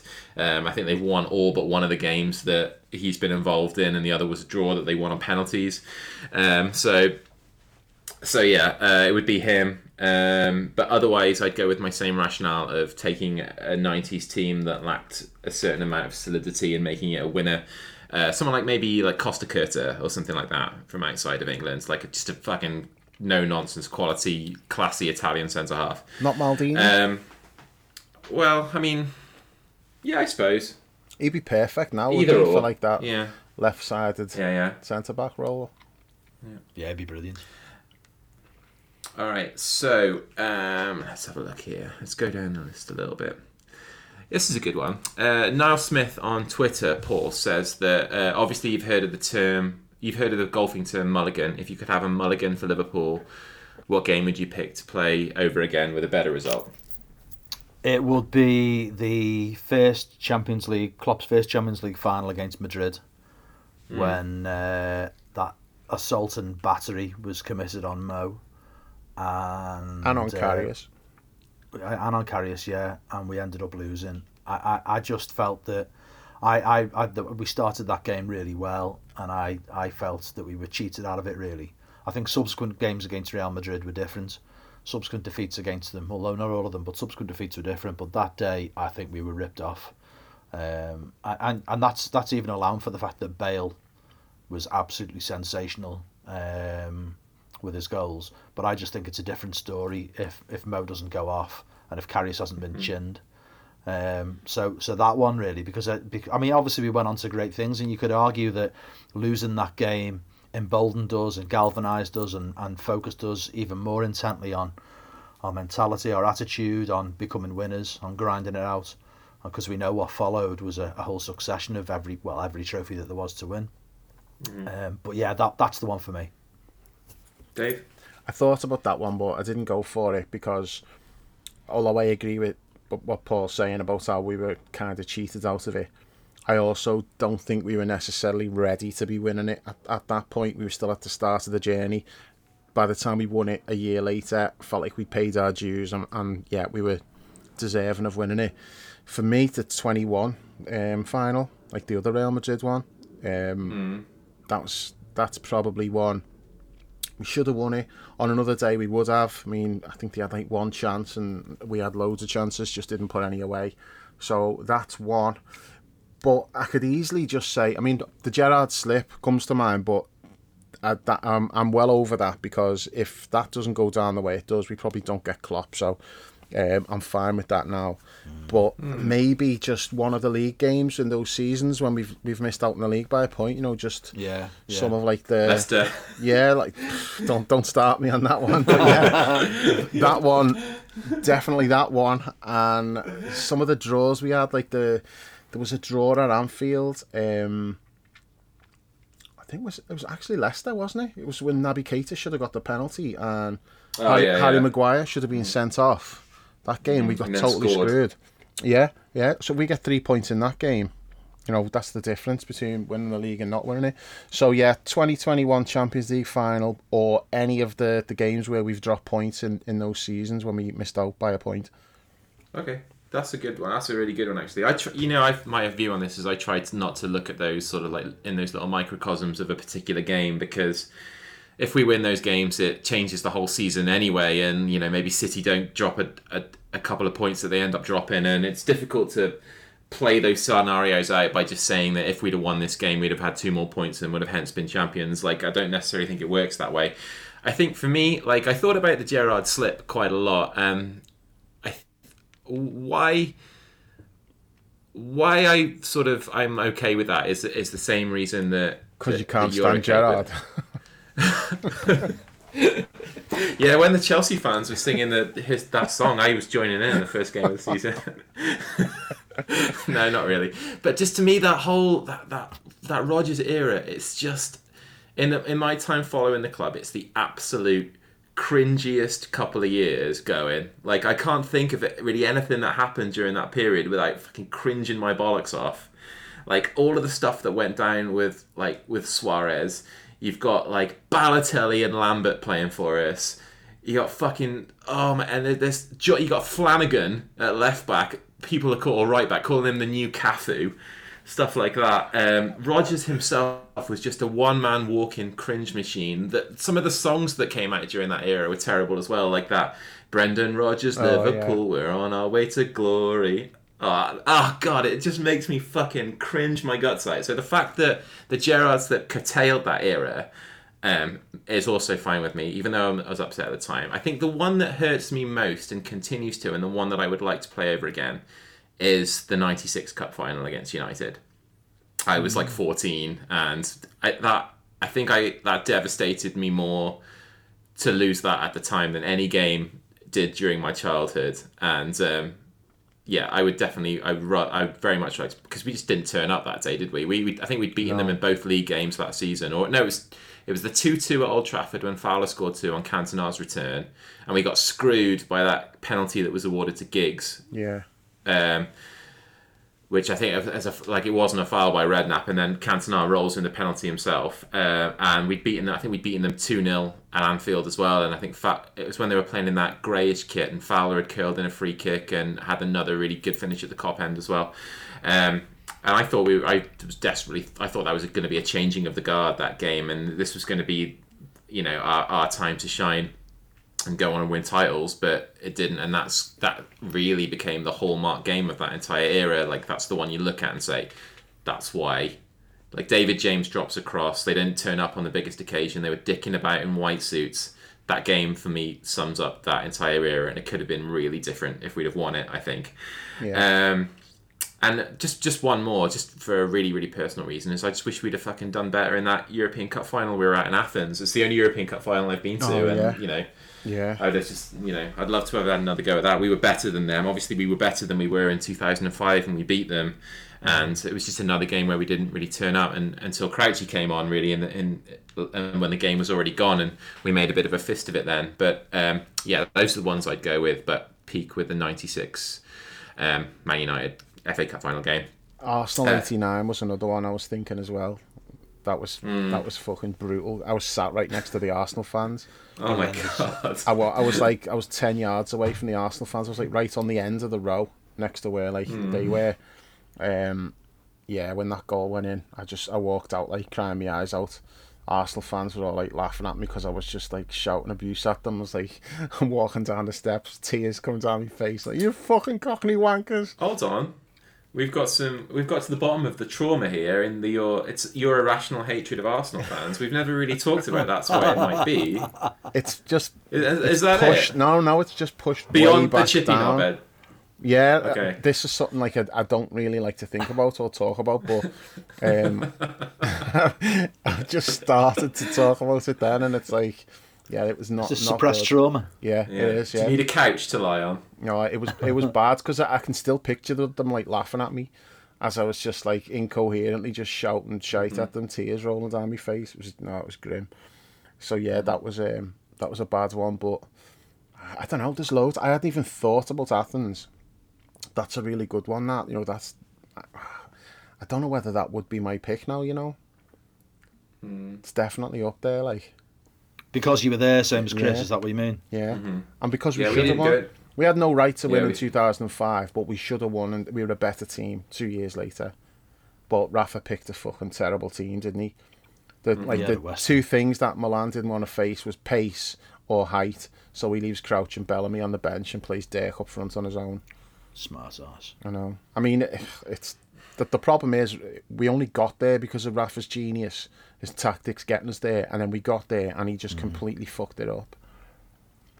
But I'll, yeah, I'll stick with the 2021 final because I just think like last season probably doesn't go the way it did if we didn't have the massive hangover from like missing out on the title and and that in the same like within a week or whatever it was.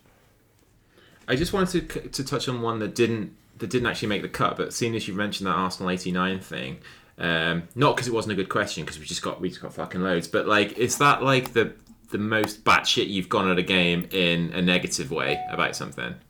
Uh, probably. Uh, I'd have to hmm. think, but yeah, probably is. Yeah. Is Paul? Is there something that stands out to you about some a time when you've just completely lost your shit at a game in like fury? In fury. I mean, not really. I was, I was, I wasn't Virgil happy with Connor. off two weeks ago. I wasn't happy. I wasn't happy with Con- Conor Coady's time wasting for Wolves in the last game of the season, a couple of seasons ago. Um, you know, calls himself a boyhood red, and he just from minute one, just trying to kick the ball out of play and waste time, and just every sort of elements of gamesmanship he could possibly conceive of. What a dick! I was pretty angry then. Uh, I'm not one for I'm not one for getting angry really at the match. Yeah. I'm more, uh, but but that that really really pissed me off. Like he's a, he's a prick. He's an absolute prick, Conor Coady. For me, I think back to I think it was the 2003 League Cup final against Chelsea. Was it or 2005 League Cup final against Chelsea? We won the 2003 one against United, uh, and um, Gerrard goes down with cramp, Oh yeah. and Lampard goes over and and helps him stretch out his cramp. I was sat right behind the dugouts that day, and we had Mourinho shushing shushing us the whole time. I think Gerrard had scored that own goal. Um, to take it to extra time. Was it to take it to extra time? I think it was because we were winning, and then I think he scored an own goal. was take it the the game to extra time. in extra time? It was the decisive Right. goal, wasn't it? I don't know. Let's have a look. Let's just let's just check that real quick. That that's my one as well. I'd forgotten about that, but Yeah? yeah. Because remember, John had to drag me away from Badgeman at the end. Badgeman. I was totally He didn't go back to the shit. game after that, did he, Dave? Oh, no, I totally lost my shit with Badgeman, and, and like John had to drag me out the Millennium Stadium to drag me away from him. oh gosh, now it's all coming back to me now. Um, we scored. We scored in the first minute. Riise scored in the first minute, and then um, Gerrard scored the own goal with ten minutes to go in normal time. Then Drogba put them ahead. Uh, Antonio Nunez Nunez, yeah. scored the equaliser, and then Kezman fucking won it. No, no, we actually we went three. We went three one down. Um, Yeah, Nunez got Drogba and Kezman, and then consolation. And I think it was after it was after the second after Chelsea had gone ahead, Gerrard had gone down with cramp, and Lampard went over and was stretching out his cramp, and I just fucking lost my shit. That's the, the angriest I've ever been in a game because it was right around the time that you know the the the, the rumors that he was wanting to go to Chelsea, that Yeah. Lampard and Terry were talking to him at England games and this kind of stuff, and you know it was in the fucking works. Uh, eventually, you know. That summer almost came to pass, but I guess it Mourinho was said to him at full time. Remember, it, Mourinho went up to him on the mm-hmm. pitch and went, "See you next season." What a prick. I guess we sort of had the last laugh in there with knocking them out in the in the European Cup. I thought you were going to say with Gerrard slipping over there. I honestly thought you were going to say. I guess we had the last laugh when it when the fucking prick fell over.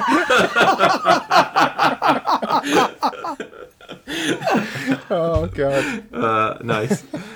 oh gosh. All right. Um, okay, Dave. Man with the stick on the forum said if you had to take one player from both Everton and the Mancs and have them in this squad and give them this is the kicker and give them decent game time throughout the season, who are you picking?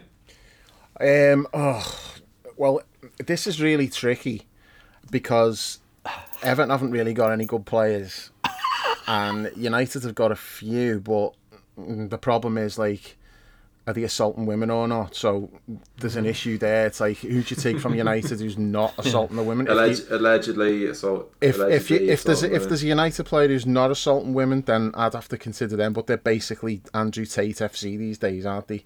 So um, allegedly.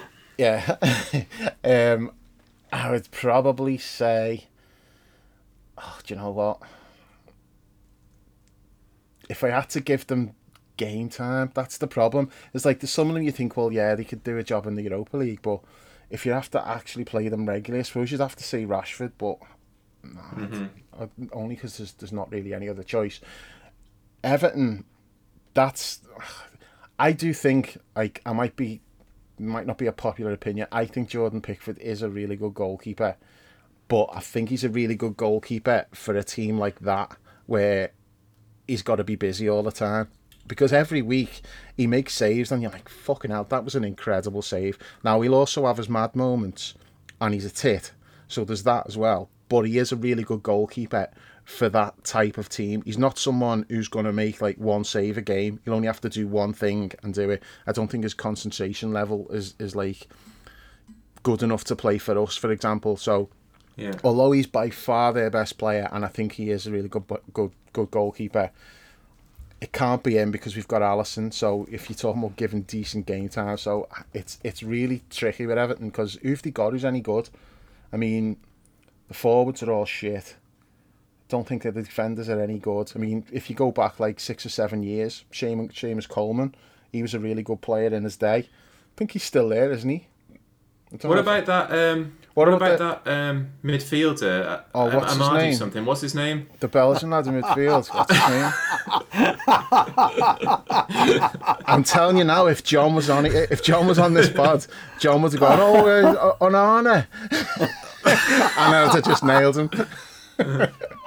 but no, honestly, I, I, I would have said if he was still there, I would have maybe said Demarai Gray as like someone you bring on for ten minutes at the end or something, if that's classed as um, decent game time. But no, that there isn't anyone, and that's not me just like belittling Everton and taking the piss. That's just the way it is. I mean, who is there?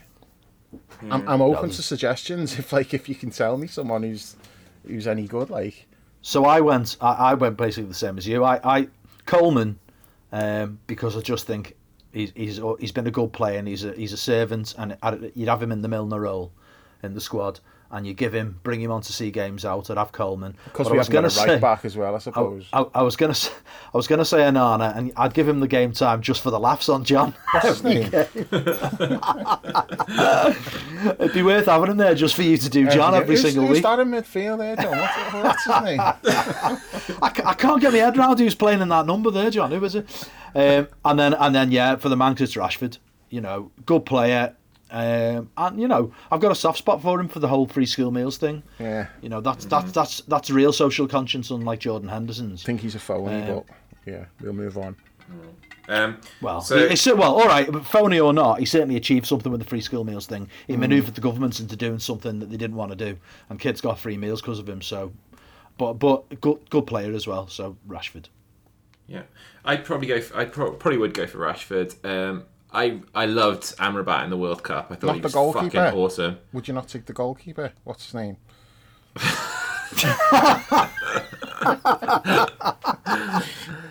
he's shit, him. Stu loves him. I think he's shit. I think he's shit as well. Who's Stu or, or the, the goalkeeper? the goalkeeper. Uh, Stu's many things. He's not shit. I thought Amrabat had a, was fucking amazing in the World Cup for Morocco, and I would have ha- I would have been happy if we signed him. So I'd probably t- I would probably take him, um, and I wouldn't mind um, Wan-Bissaka as the backup right back. Um, so, uh, but obviously it's Pickford for Everton. There's nobody else. Um, maybe if he could stay remotely fit, you'd look at someone like Calvert Lewin. But you know, you, the point is you've got to give him game time, and we can't just have him no. out there with all kinds of breakages and stuff. So um, he is a good player. I, I, I do think he's a good player. When he plays, they look a different team. Thankfully, mm-hmm. he doesn't play very often because I do think no. he is he is decent. Yeah. You just forget about him because he's always injured. Right. Um, so let's stick with Everton for the time being then. Um, AWS, um, Dave. Do you want a points deduction for Everton this season, or hope they go down anyway and have it hanging over them if they ever come back up? that's so mean. uh, or that that's difficult because we don't know how the season's going to play out. Like if I knew they were going to go down anyway, which I think they will, but I can't say I know they will.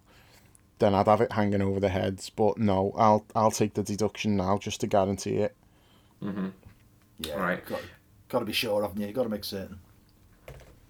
And Paul, I come to you on the wrinkle of this question. It was similar, but um, choose wisely. Everton. This is from the Midnight Rambler on the forum. Choose wisely. Everton to get relegated and don't come up for twenty years, or Manchester United don't win another trophy for twenty years. Um, I guess the Mancs because Everton will just do it on their own. They don't need our help. Yeah. Um, so the Mancs, the Mancs on the trophy one. I choose the Mancs yeah. to not win another trophy for twenty years because I just don't think Everton Everton, Everton are just gonna are just gonna be a disaster regardless, aren't they? Okay, so, so yeah. change the framing of it then.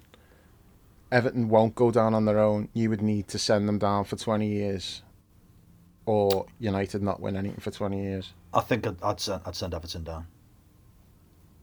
See, I'd everyone would expect down, yeah. me to say that, but I think I'd actually go with United not winning anything for twenty years. Because that, how long is it since he last won the title? It's like ten years now, isn't it? So that would it might might even be eleven. That, that would I take. just, want, them- I just want a break from the bitterness. I want Everton to just kind of like separate them themselves from us completely in their, their minds. Have so far away, so long away from us that they forget about how obsessed with us that they are, and then they come back up. Things could be a little bit less toxic. Yeah, I agree with all that. Apart from not wanting them to come back up. Um, Yeah. but no, I, I would take United not winning anything for twenty years. I think. Yeah, that's not even a. It's not even a consideration for. Yeah, ob- obviously we knew what you'd say. Yeah. Um, so this is a good one. Um, Alan Dodd on Twitter said, and this is a tough one. I come to you, Paul, on this one first. In their absolute peak, who are you having up top for Liverpool on this current side? Only naming players in my time. He meant his time watching the Reds. Uh, Barnes, Beardsley, Rush, Fowler, Owen, Torre, Torres, Suarez, and Salah. So I mean, I guess it you could pick three from them. Yeah, I mean it. It is tough in a way, but I was pretty certain straight away who I was picking. Um, John Barnes on the left. He's the best left-sided player we've ever had, just over Sadio. He was everything, absolutely everything you'd want anyone to be. Playing on the left-hand side, power, pace, skill, goals, assists, uh, genius, absolute genius. Sensa- absolutely sensational player. Um, up front, um, the most natural finisher I've ever seen. And I know people my Me? generation. I know, I, I know people my generation would quibble over this one, um, but I would go Fowler over Rushy. I think Robbie Fowler just had that. I, I loved his uh, it- uh, another genius. Really, he just was so unpredictable. Could score any kind of goal, just really cheeky. Um, and those first In three this seasons, team, though, Paul. Yeah, in, in yeah. this Liverpool team. Yeah, Okay. in this team, yeah. Those first three seasons, he was absolutely incredible. And then the right hand side, um, and Chris, you're going to hate this, Suarez over Salah, um, Mm-hmm. Okay. because you just you just can't not have if you're picking Luis Suarez in a Jurgen Klopp team, he'd just be absolutely incredible. Imagine Suarez unleashed in this team with Klopp, Klopp as his manager, And oh Darwin alongside him. he'd just be unreal. He'd be absolutely unreal. Um, so yeah, Do you know who was absolutely? Fowler, Do you know who's absolutely unreal in this Klopp team on the right? do you know who was, Do you know who's been absolutely unreal? It's this guy called Mohamed Salah, who was one of the options for those things. Fuck's Yeah, sake. yeah, great player. Not a genius though. Truly great player. One of the greatest players of all time for Liverpool. But he's not better than Luis Suarez. Yes, he is. Um, everything, No, every single not. metric tells you that he's, he's been a better player for Liverpool than, than Suarez was. Every single metric you could possibly look at. Yeah, Um, goals, eye assists. test. No, Yeah. eye test. Genius, Right. mayhem, chaos. I, I don't even want to get involved in that argument because I'm picking Mo, but I'm picking Suarez as well. Um, to me, it's like it's it's obvious. Like Barnes on the left, Mo on the right, Suarez in the middle. Right. Didn't even have to think about it. It was just it was obvious, and it's mad like that. Rushy's not in there, but it's especially because you know with the press and Rushy would be brilliant at it. Um, Yeah, yeah. Yeah, he would. He's Yeah. superb. Yeah.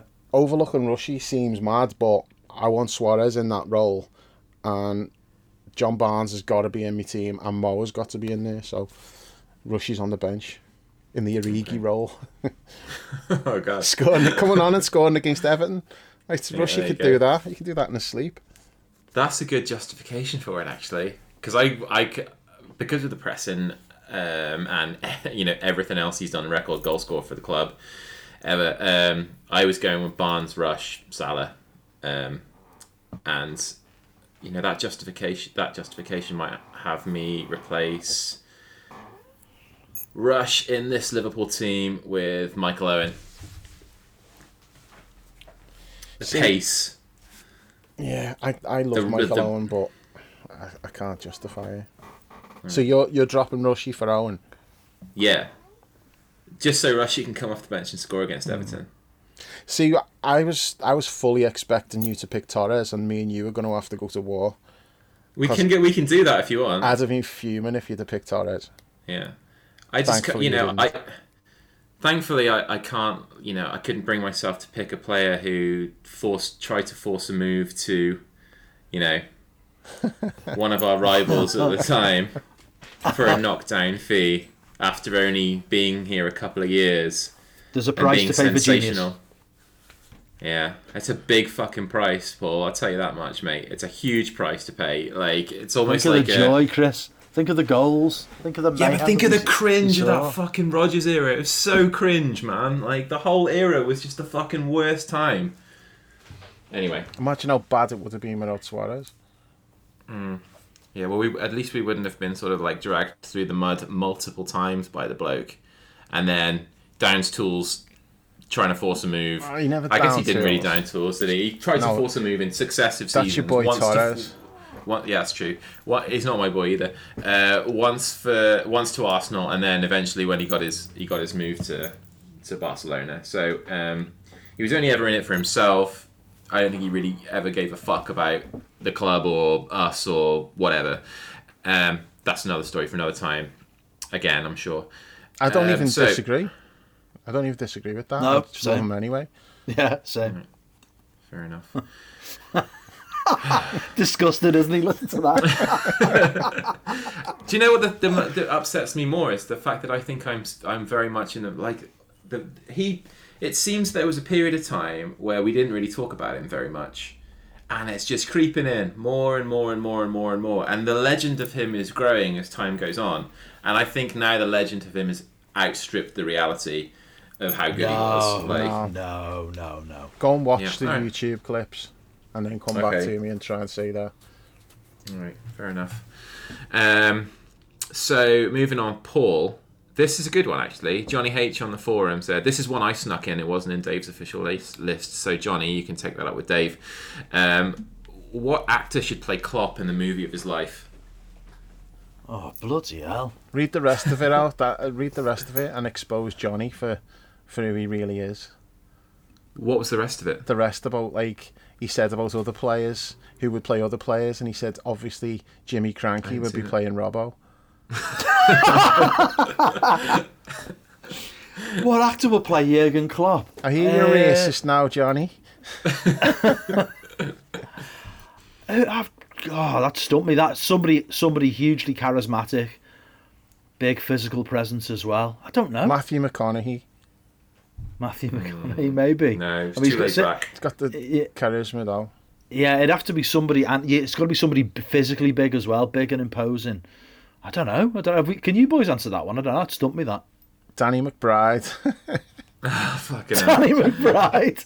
It'd be funny. It's That's like a- a comedy movie. That'd be a mad movie. That. I reckon um, Nicolas Cage.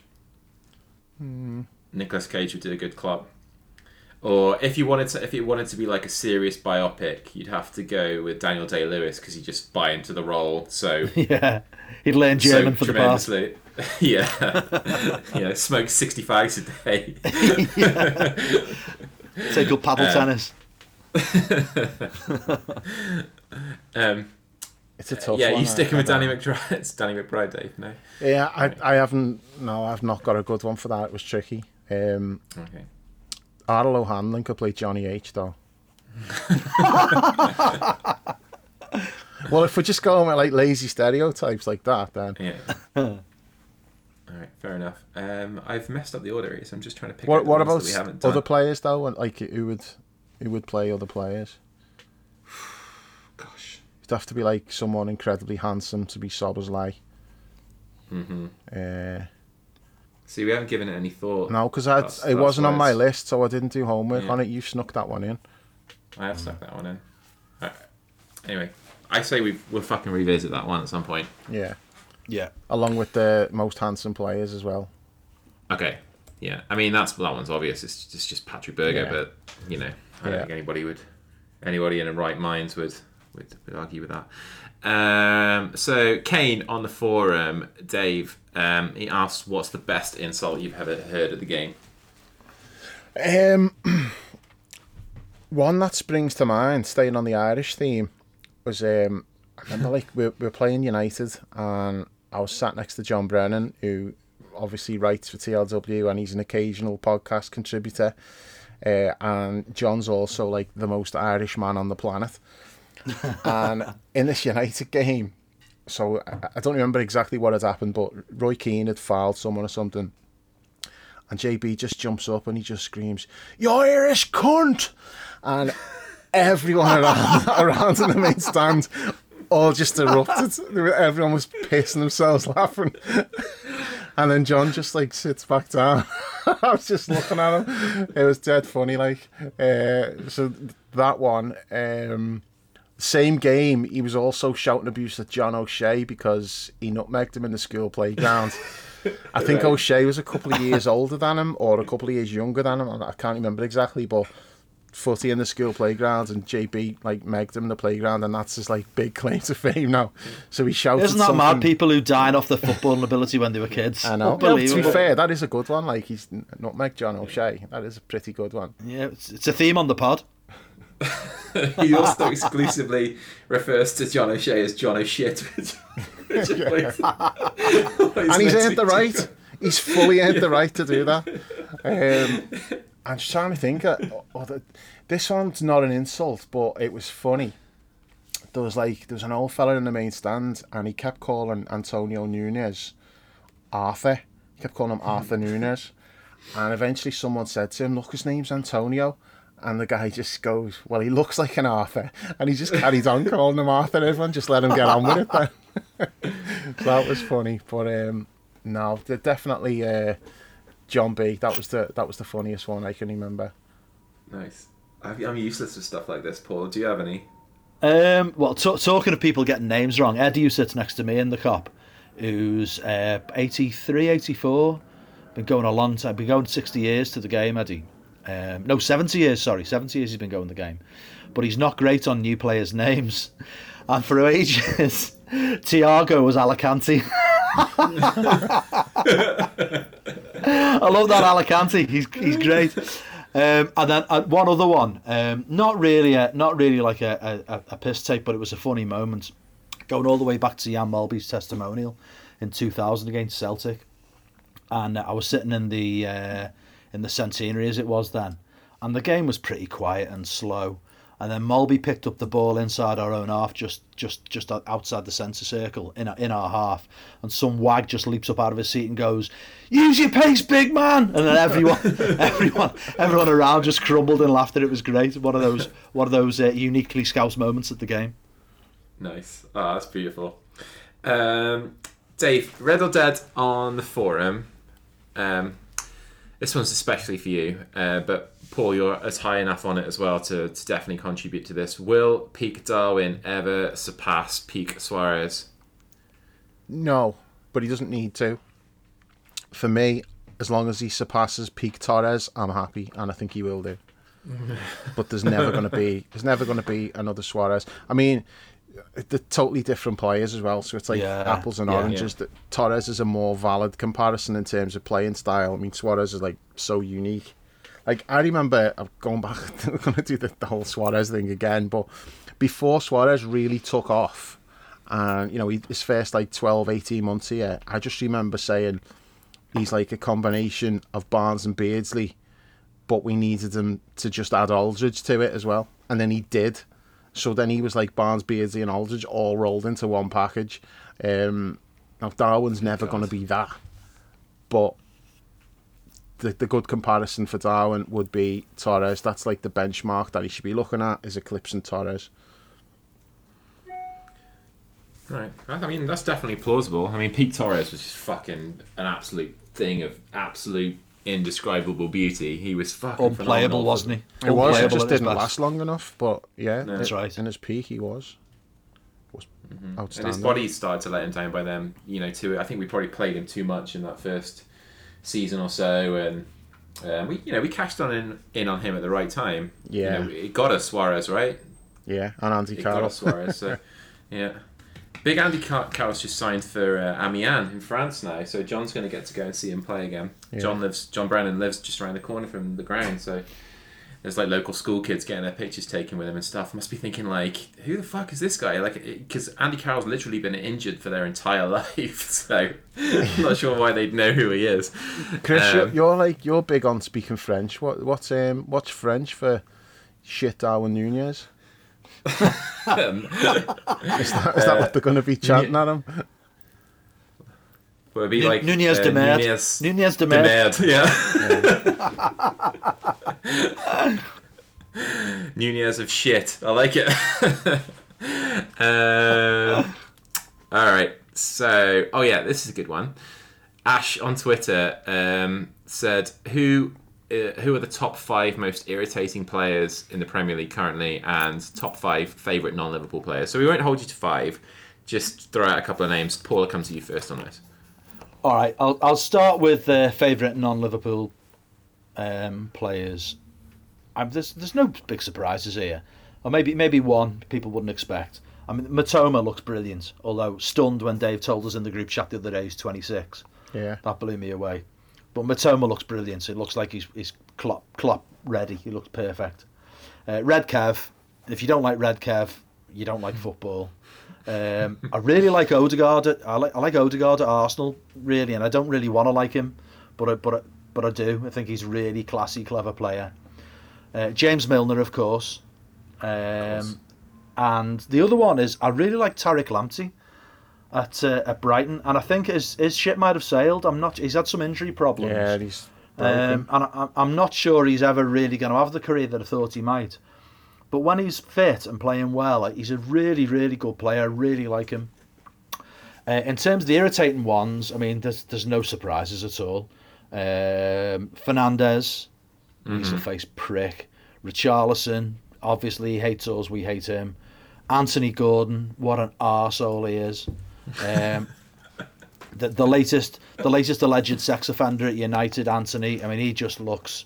He just he just looks evil, doesn't he? He's just got an evil look on his face. Anybody, you know, if you were told that he was a Nazi, you'd believe it, wouldn't you? Um, And and then the other one is Conor Coady.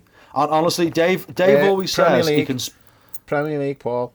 Oh, is he not in the Premier League anymore? No, he's at Leicester. Ah, okay, okay. Well, I still want to have a little dig on Conor Coady anyway while I'm in here. Another one. Dave always says he can spot a snake instantly at a, at, a- at, a- at, a thousand paces. And I didn't really see what it was he didn't like about Conor Coady. I didn't. I wasn't like a fan of his. I didn't think what a great guy or anything like that. Me or Connor But I Cody? did. I didn't really. I didn't really see. Uh, I didn't really see what the issue was. But once you see, once the uh, once the scales fall from your eyes, he is an absolute rat. He's a rat. He's a just a fake nice guy. He's a. He, I can't can't stand the guy. But he's not in the Premier League now, so that ship sailed. Go on then, Dave. Uh, I can't believe I'm being limited to five because Uh-huh. I could probably do 50 if I actually thought about it. Um, Richarlison's number one, always will be. Bruno Fernandes is on there as well. Um, Anthony, Anthony Gordon, Pickford, the Butcher, and I'm throwing Son in there as well. I hate, Yeah. I hate the way everyone, been a long everyone time. fucking loves like Sonny. Oh, isn't Sonny great? Isn't he always smiling? Isn't he great? He's a cunt. And people don't see it. People don't see it. And See, it, this it is what I'm talking me. about. Tell me why he's a cunt. There's this, lots this is of like, reasons. Just watch him. He's a cunt. He's like he's a fake nice guy. He's a diving bastard. He's a dirty little bastard on the sly as well. And then he's always like, oh, you know, he's horrible. He's, he's horrible. And I just don't like the way everyone loves him. Um, and there was the stupid little handshake thing, like with, with goal celebration with Harry Kane as well. Like that pissed me off as well. Um, yeah, I've got lots of reasons for not liking Son, and the main one is that my mum hated him, and my mum was like never wrong on stuff like this. She'd spot Fair stuff enough. like that even before me, and she was onto that like way before me. And then I was like, you know what? Yeah, she's right. Actually, he's a horrible little cunt. So yeah, But you hated Adam Lallana as well, Dave. yeah, she did, but just wait and see. You know, something will probably come out in time. I love Adam Lallana, but you know, I, I am skeptical. Like, there's maybe something that's going to come out about Adam Lallana. And I'd be Hendo's like, mate will be "See, a big defence of Hendo. Yeah, yeah. Well, that's maybe like he's he was advising him on that interview. Yeah. Uh, trying to think if I've missed anyone. I've definitely missed loads. Oh, um, Ben Shite, he's on there as well. Yeah, prick. Um, I don't know. Tattooed freak. Right. You've done. You've, you've you've got a good few in. Yeah, okay. So got a I'll go few, with put it that I'll go with Faves. ones who who are like. Uh, So is I'm- this a my boys list? Because this could go on forever. No, it, it, it is in my boys list, but uh, I'm not just, listing You're all like of five. Uh, you're Okay. like five, and then we're moving on. So okay, well I've got four, and then I've got two who are no longer in the Premier League, so that counts as like me fifth. Because Okay, let's have it. okay, so I've got Ivan Toney. Um, Yeah. love watching him. I think he's a great player. Yeah. Totally underrated. Uh, Bryan Mbeumo as well. He's he's a really good player, but he's another one. I thought he was about 28, 29, but he's actually like reverse Mitoma. He's only 23, I think. Uh, he's a really good player though, like watching him. Uh, Mitoma's on there, and my boy Dom Solanke, and my other two who don't qualify because they got relegated are Jamie Vardy and Patrick Yeah. Bamford.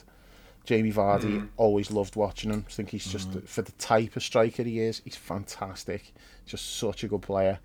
Um, and yeah, my boy Patrick Bamford because he's like massive Bon Jovi fan. Nice. Um, okay, so for me, in terms of the ones that I find most annoying, I can't even think. Aaron Ramsdale at Arsenal. I Yeah, fucking I yeah, hate his yeah. fucking He's a stupid face, and he's just a little fucking horrible little short sleeved. It's like like you say, Diet Pickford, right?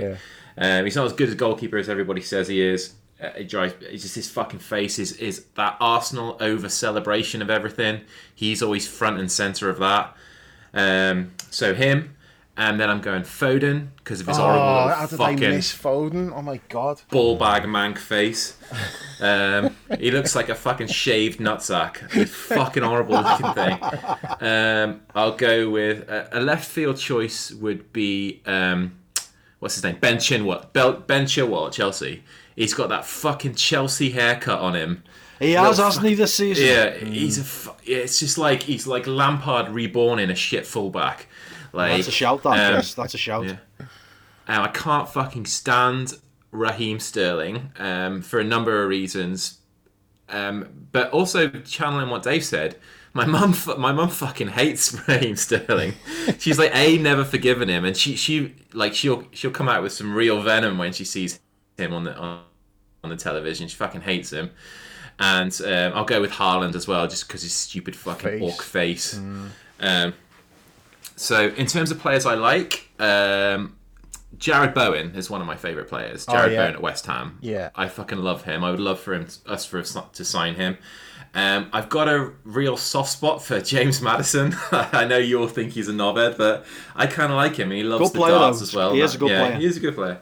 And that vi- And kind did of you see that thing me. he did? Uh, The see that thing he did in the corner flag? Did you see his Um, yeah, yeah. quote? he said he likes to be the main man even when he's taking his family out for Sunday roast. what, what does that even entail? Means he hogs the gravy. Make sure he gets the most gravy. Pays Chris, the did you see that? Did you see that video of him uh, when he went to take a corner and they were all calling Yeah. him shit? That was great. Well, do- I thought he handled he that did really that. well. he did that to us. Um, that's that's what turns me on him. Actually, it turned me into like a, a fan of his, um, because he did that to us at Anfield, uh, 2022 season. It was actually on my 40th birthday. Um, he went to take a corner and we were booing him, and he just moved the ball out of the quadrant, and they just turned to the Kop and laughed. And I thought, like, that's actually, he's actually all right. He's not, he's not an knobhead at all. Um, Dead complimentary And- on Instagram after the game as well. He was yeah, about Anfield and that. And gosh, in terms of other players I like, there ain't. I like I like Saka at Arsenal. I think he's fucking Yeah, quality player. and and, Yeah. prob- and probably a good lad as well. Um, and yeah, I think that's kind of it really. I- I'll, I'll stop at three players who I quite like. But I was looking. funny thing, I was looking at the Man United squad before, just to kind of refresh my memory on who actually played for them and who I dislike the most out of those people who actually play for them. And obviously, you know, you've got Bruno Fernandes in there, um, front and centre. But I looked at their squad players at the moment, and they've got their forwards, and they've still got Mason Greenwood on there, but they've kind of like greyed him out. And obviously, they've greyed him out because like he's gone out on loan. I think that's the rationale behind it. Like he's Yeah. non-loan player, but nobody else is, and it just looks a bit like it just looks a bit wrong that they've like greyed him out because like they've given him like the designated like sex pest. Well, you know, on like the the way they list all like the pictures on the website, is it mugshots? oh man. Oh gosh. I, I've Um, got one so- I want to add to me uh, irritating players as well. Okay. That Gabriel tit at Arsenal. Not Gabriel Jesus, although you could add him as well. He always looks like he's got a bad smell under his nose. That Gabriel Jesus. but um, no, Gabriel, the centre back, he, he rubs me up the wrong way. Okay. I, Fair I, enough. I Uh, thought of one as well. I don't like that Almiron. His face does me head in. He That- looks like that- a worm with reminds me. eyebrows. Yeah, he reminds me of the absolute bellend who went to school with. He was an absolute prick. And he looks exactly the same. I And, uh, love just- that justification. Just want to uh, just want to come back on your shout about Saka. Uh, uh, yeah, he's a good lad, isn't he? Um, uh, Saka. He's one of those. If if your daughter brought him home, you'd be made up. Like he's, he seems like a really nice Yeah. lad. Um, yeah, he's a good shout. That I, I would have been happy for him to uh, to have joined us when there was a, a, a tiny little hint that maybe he was he had that Champions League clause Yeah. and we might jump in there. Yeah, like, really good player, but a really nice lad as well. I think. I've also got a certain amount of respect for um, Declan Rice as well. Yeah, in I was the gonna way that he him. handled his uh, the way he handled his move away. He stayed for probably one or two more years than he had to, and he got West Ham a trophy, and he left on perfectly good terms with them. So as far as players, as far as players who've gone from West Ham, if you look at them, there's been a fucking lot down the years, and the way they handled it, and all of those you know young English players who've moved on to Chelsea or us or wherever, like I think he handled it as well as as well as anybody has. So he deserves a lot of respect for that, and he's good fit for Arsenal. Um, and you know, I, I don't think necessarily he would be the right fit for us, and I'm glad we didn't invest too much in chasing him. But I wouldn't have been upset at all if, if he'd have signed for us. Yeah, good he seems like a good lad. He does. I, I like him. Yeah. Um, so we've gone for like two hours now. Should we? Should we? Let's squeeze one. Let's squeeze one more question in. And it's a general question, right? And it's it's one that like Diamond Joe. I think it's on the forum or on, on Twitter. I can't remember which one. Um, has asked us to pick top five films each. This will tell us everything we need to know to separate the wheat from the chaff. So, uh, Paul, you can go first. Uh, okay, this is pretty easy, I think. Um, my five are The Thing, the original John Carpenter Thing. Love it, great film. Stands up now, even though, I mean, you could quibble about the special effects, but it's still a genuinely thrilling film. It's fantastic. Uh, Jaws, Spielberg's greatest ever, the greatest, the greatest soliloquy ever committed to celluloid. When Quint talks about the USS Indianapolis, and, and that's an invitation. That is an invitation for Dave's impression in a minute, by the way. Um, A- aliens, Too much of a build aliens, up. I'm not doing it. Alien, Aliens, the greatest sequel in cinema history, better than The Godfather 2 as a sequel, absolutely fantastic. Uh, when Harry Met Sally, the most consistently funny film ever, just pissed myself looking at Billy Crystal's face. Um, never mind the gags and the lines. And then I, I, I was trying to, I was just want to throw a slightly left field one in, but it, it is genuinely a film that I do love and I've always loved. Um, people, many, some people might not have heard of it. A film called State of Grace, which is like Irish gangsters set in New York and Hell's Kitchen with Gary Oldman and, and Sean Penn and Ed Harris, three of my favourite actors. Fucking great film. If you've not seen it, get onto that. It's brilliant. What's it called? State of Grace. State of Grace, yeah, directed by a guy called Phil Yeah. Joanou. Unfortunately, he directed some U2 videos as well, but we, we gloss over that. All right, uh, D- Dave, go on. I only picked three. I thought we were just doing three because it said three if you're too lazy, and obviously. yeah, well, it fits the bill perfectly then. So yeah, if you if you give me an option, I'm gonna take the lazy option. Yeah. So I just went with three. So um, number three, Rocky Four. Number two, Hmm. Jaws. Number one, Life. Okay, nice. Um, well, life's a bit of a, a left field one, unless it's for you're talking about me and you, because it's a long time favourite of ours. Yeah. What? Get, t- tell us a little bit about life, Um, the film, not life itself. if anyone who hasn't seen it, well, you need to watch it. It's just perfect, absolutely perfect movie. So Eddie Murphy and Martin Lawrence, and as in the title, Life, they get sent to do life imprisonment, and yeah, it's just it's so good, just absolutely fucking brilliant film. Yeah, it Love is it. great. It is a good film. For, like, into like similar to what you said about when Harry met Sally, Paul. Like, into, the, the the dialogue is just incredible out of this world, but there's also a real poignance to it as well. Is that you, you follow these guys, these two guys who were never really friends. Um, they you know they're they're matched together for unforeseen circumstances um, from different backgrounds, and you know they're they spend their life they they essentially end up spending their lives together. So it's a really poignant one. And there's all kinds of you know commentary about like sort of race in the depression era and this kind of stuff and it's it's just a brilliant film in its own right i think it was who direct was it like um was it John, it wasn't jonathan was it jonathan Demme who directed it I me don't see. know. ted Demme yeah jonathan Demme's brother um, enough. Yeah I've gone for I picked five, and I haven't gone for what I consider to be the five best films ever. I've gone for my five favorite films. Uh, my undisputed best film of all time, favorite film of all time, and the best I think is E.T. Um, just the, just Yeah, the, great film. no movie has ever captured the magic of childhood and friendship in the way that that, that movie did. Perfect, perfect soundtrack, great performances from all involved, and uh, Spielberg at his absolute just wondrous, fantastical peak. Um, I've gone for The Big Lebowski as well, which is a, a cult classic, Coen Brothers, uh, and get again incredible dialogue, uh, brilliant sort of story structure, the way it plays with narrative and that kind of stuff. Just one of my favorite movies of all time. Uh, Stand by Me, I've gone with as well. Do you know when you do you know when you again- Mm-hmm. said ET about childhood? That came into my head then, Chris. Amazing film. Uh, Stand by Me for the same, many of the same reasons, really. Like I never had friends again, like the ones I had when I was twelve. But then again, who does? Like it just perfectly encapsulates just the innocence of youth, and then in a certain way, a loss of that innocence. And um, Yeah. yeah, uh, I've gone with Forrest Gump, which I think is the greatest American movie of the twenty, the twentieth century in terms of just capturing like Americana. The soundtrack is phenomenal. Hanks delivers probably the, the one of the top five performances in cinema history. And then I've gone for um, the um, the Lord of the Rings trilogy. Incredible achievement, just a phenomenal achievement, and something I watch maybe like two or three times a year in its entirety. So yeah, There we can't believe life didn't make your top five. I, I had a inkling that you were going to say it, so I didn't want to double down. I, I'm not. Give us your lie, quint, Dave, come on. No, Give too us your much of a build up. I'm just going to throw it in randomly one time. I'm, I'm definitely. You've done not it before doing on the pod. I You've haven't. done it before on the pod. No, Chris done it and turned into like an Irishman. Remember? Yeah. Oh yeah. I've, I might have done it in the chat. I've voice messaged in You've the done chat. it in the I've not chat done it in loads the of times. Yeah.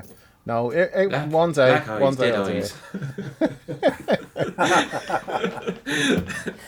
Uh, all right, we've we've gone fucking ages here, over two hours. So uh, yeah, good stuff. I think we, cut- we we had loads of other good questions as well um, that we didn't get to, and some that we want to make standalone episodes from entirely, sort of ones that kind of stand span the Klopp era, like sort of you know top ten moments of the Klopp era and that kind of stuff. That deserves its own time. So thanks for all your feedback on that, and we'll try to get some of the other ones uh, uh, in at other times as well. Can we So do one more? A short Go on one. Because this one needs to go in.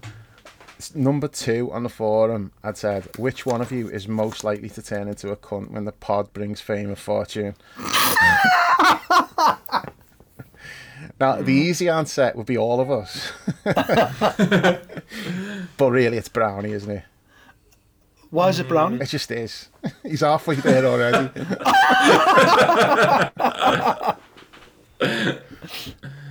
Oh man. I could see Jules becoming completely unbearable, just like not having any time for anyone. I could see that. Because he's like that a lot of the time anyway. But now it's Brownie. Okay. Okay. All right. No- No, argument out of me. Paul?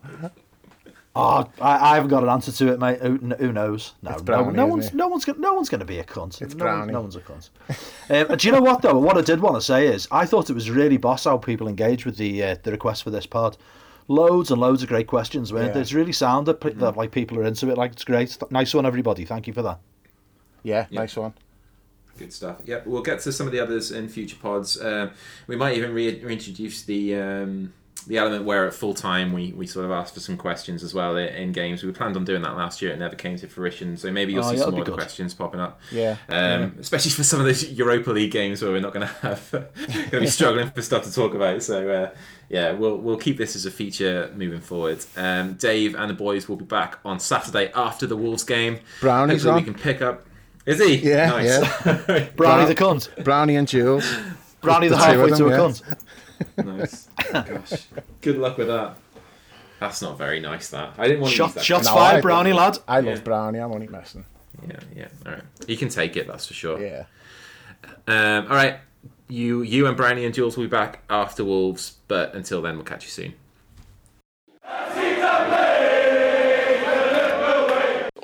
Best word I can say, but uh, will describe this was boom. What was this? It was really good.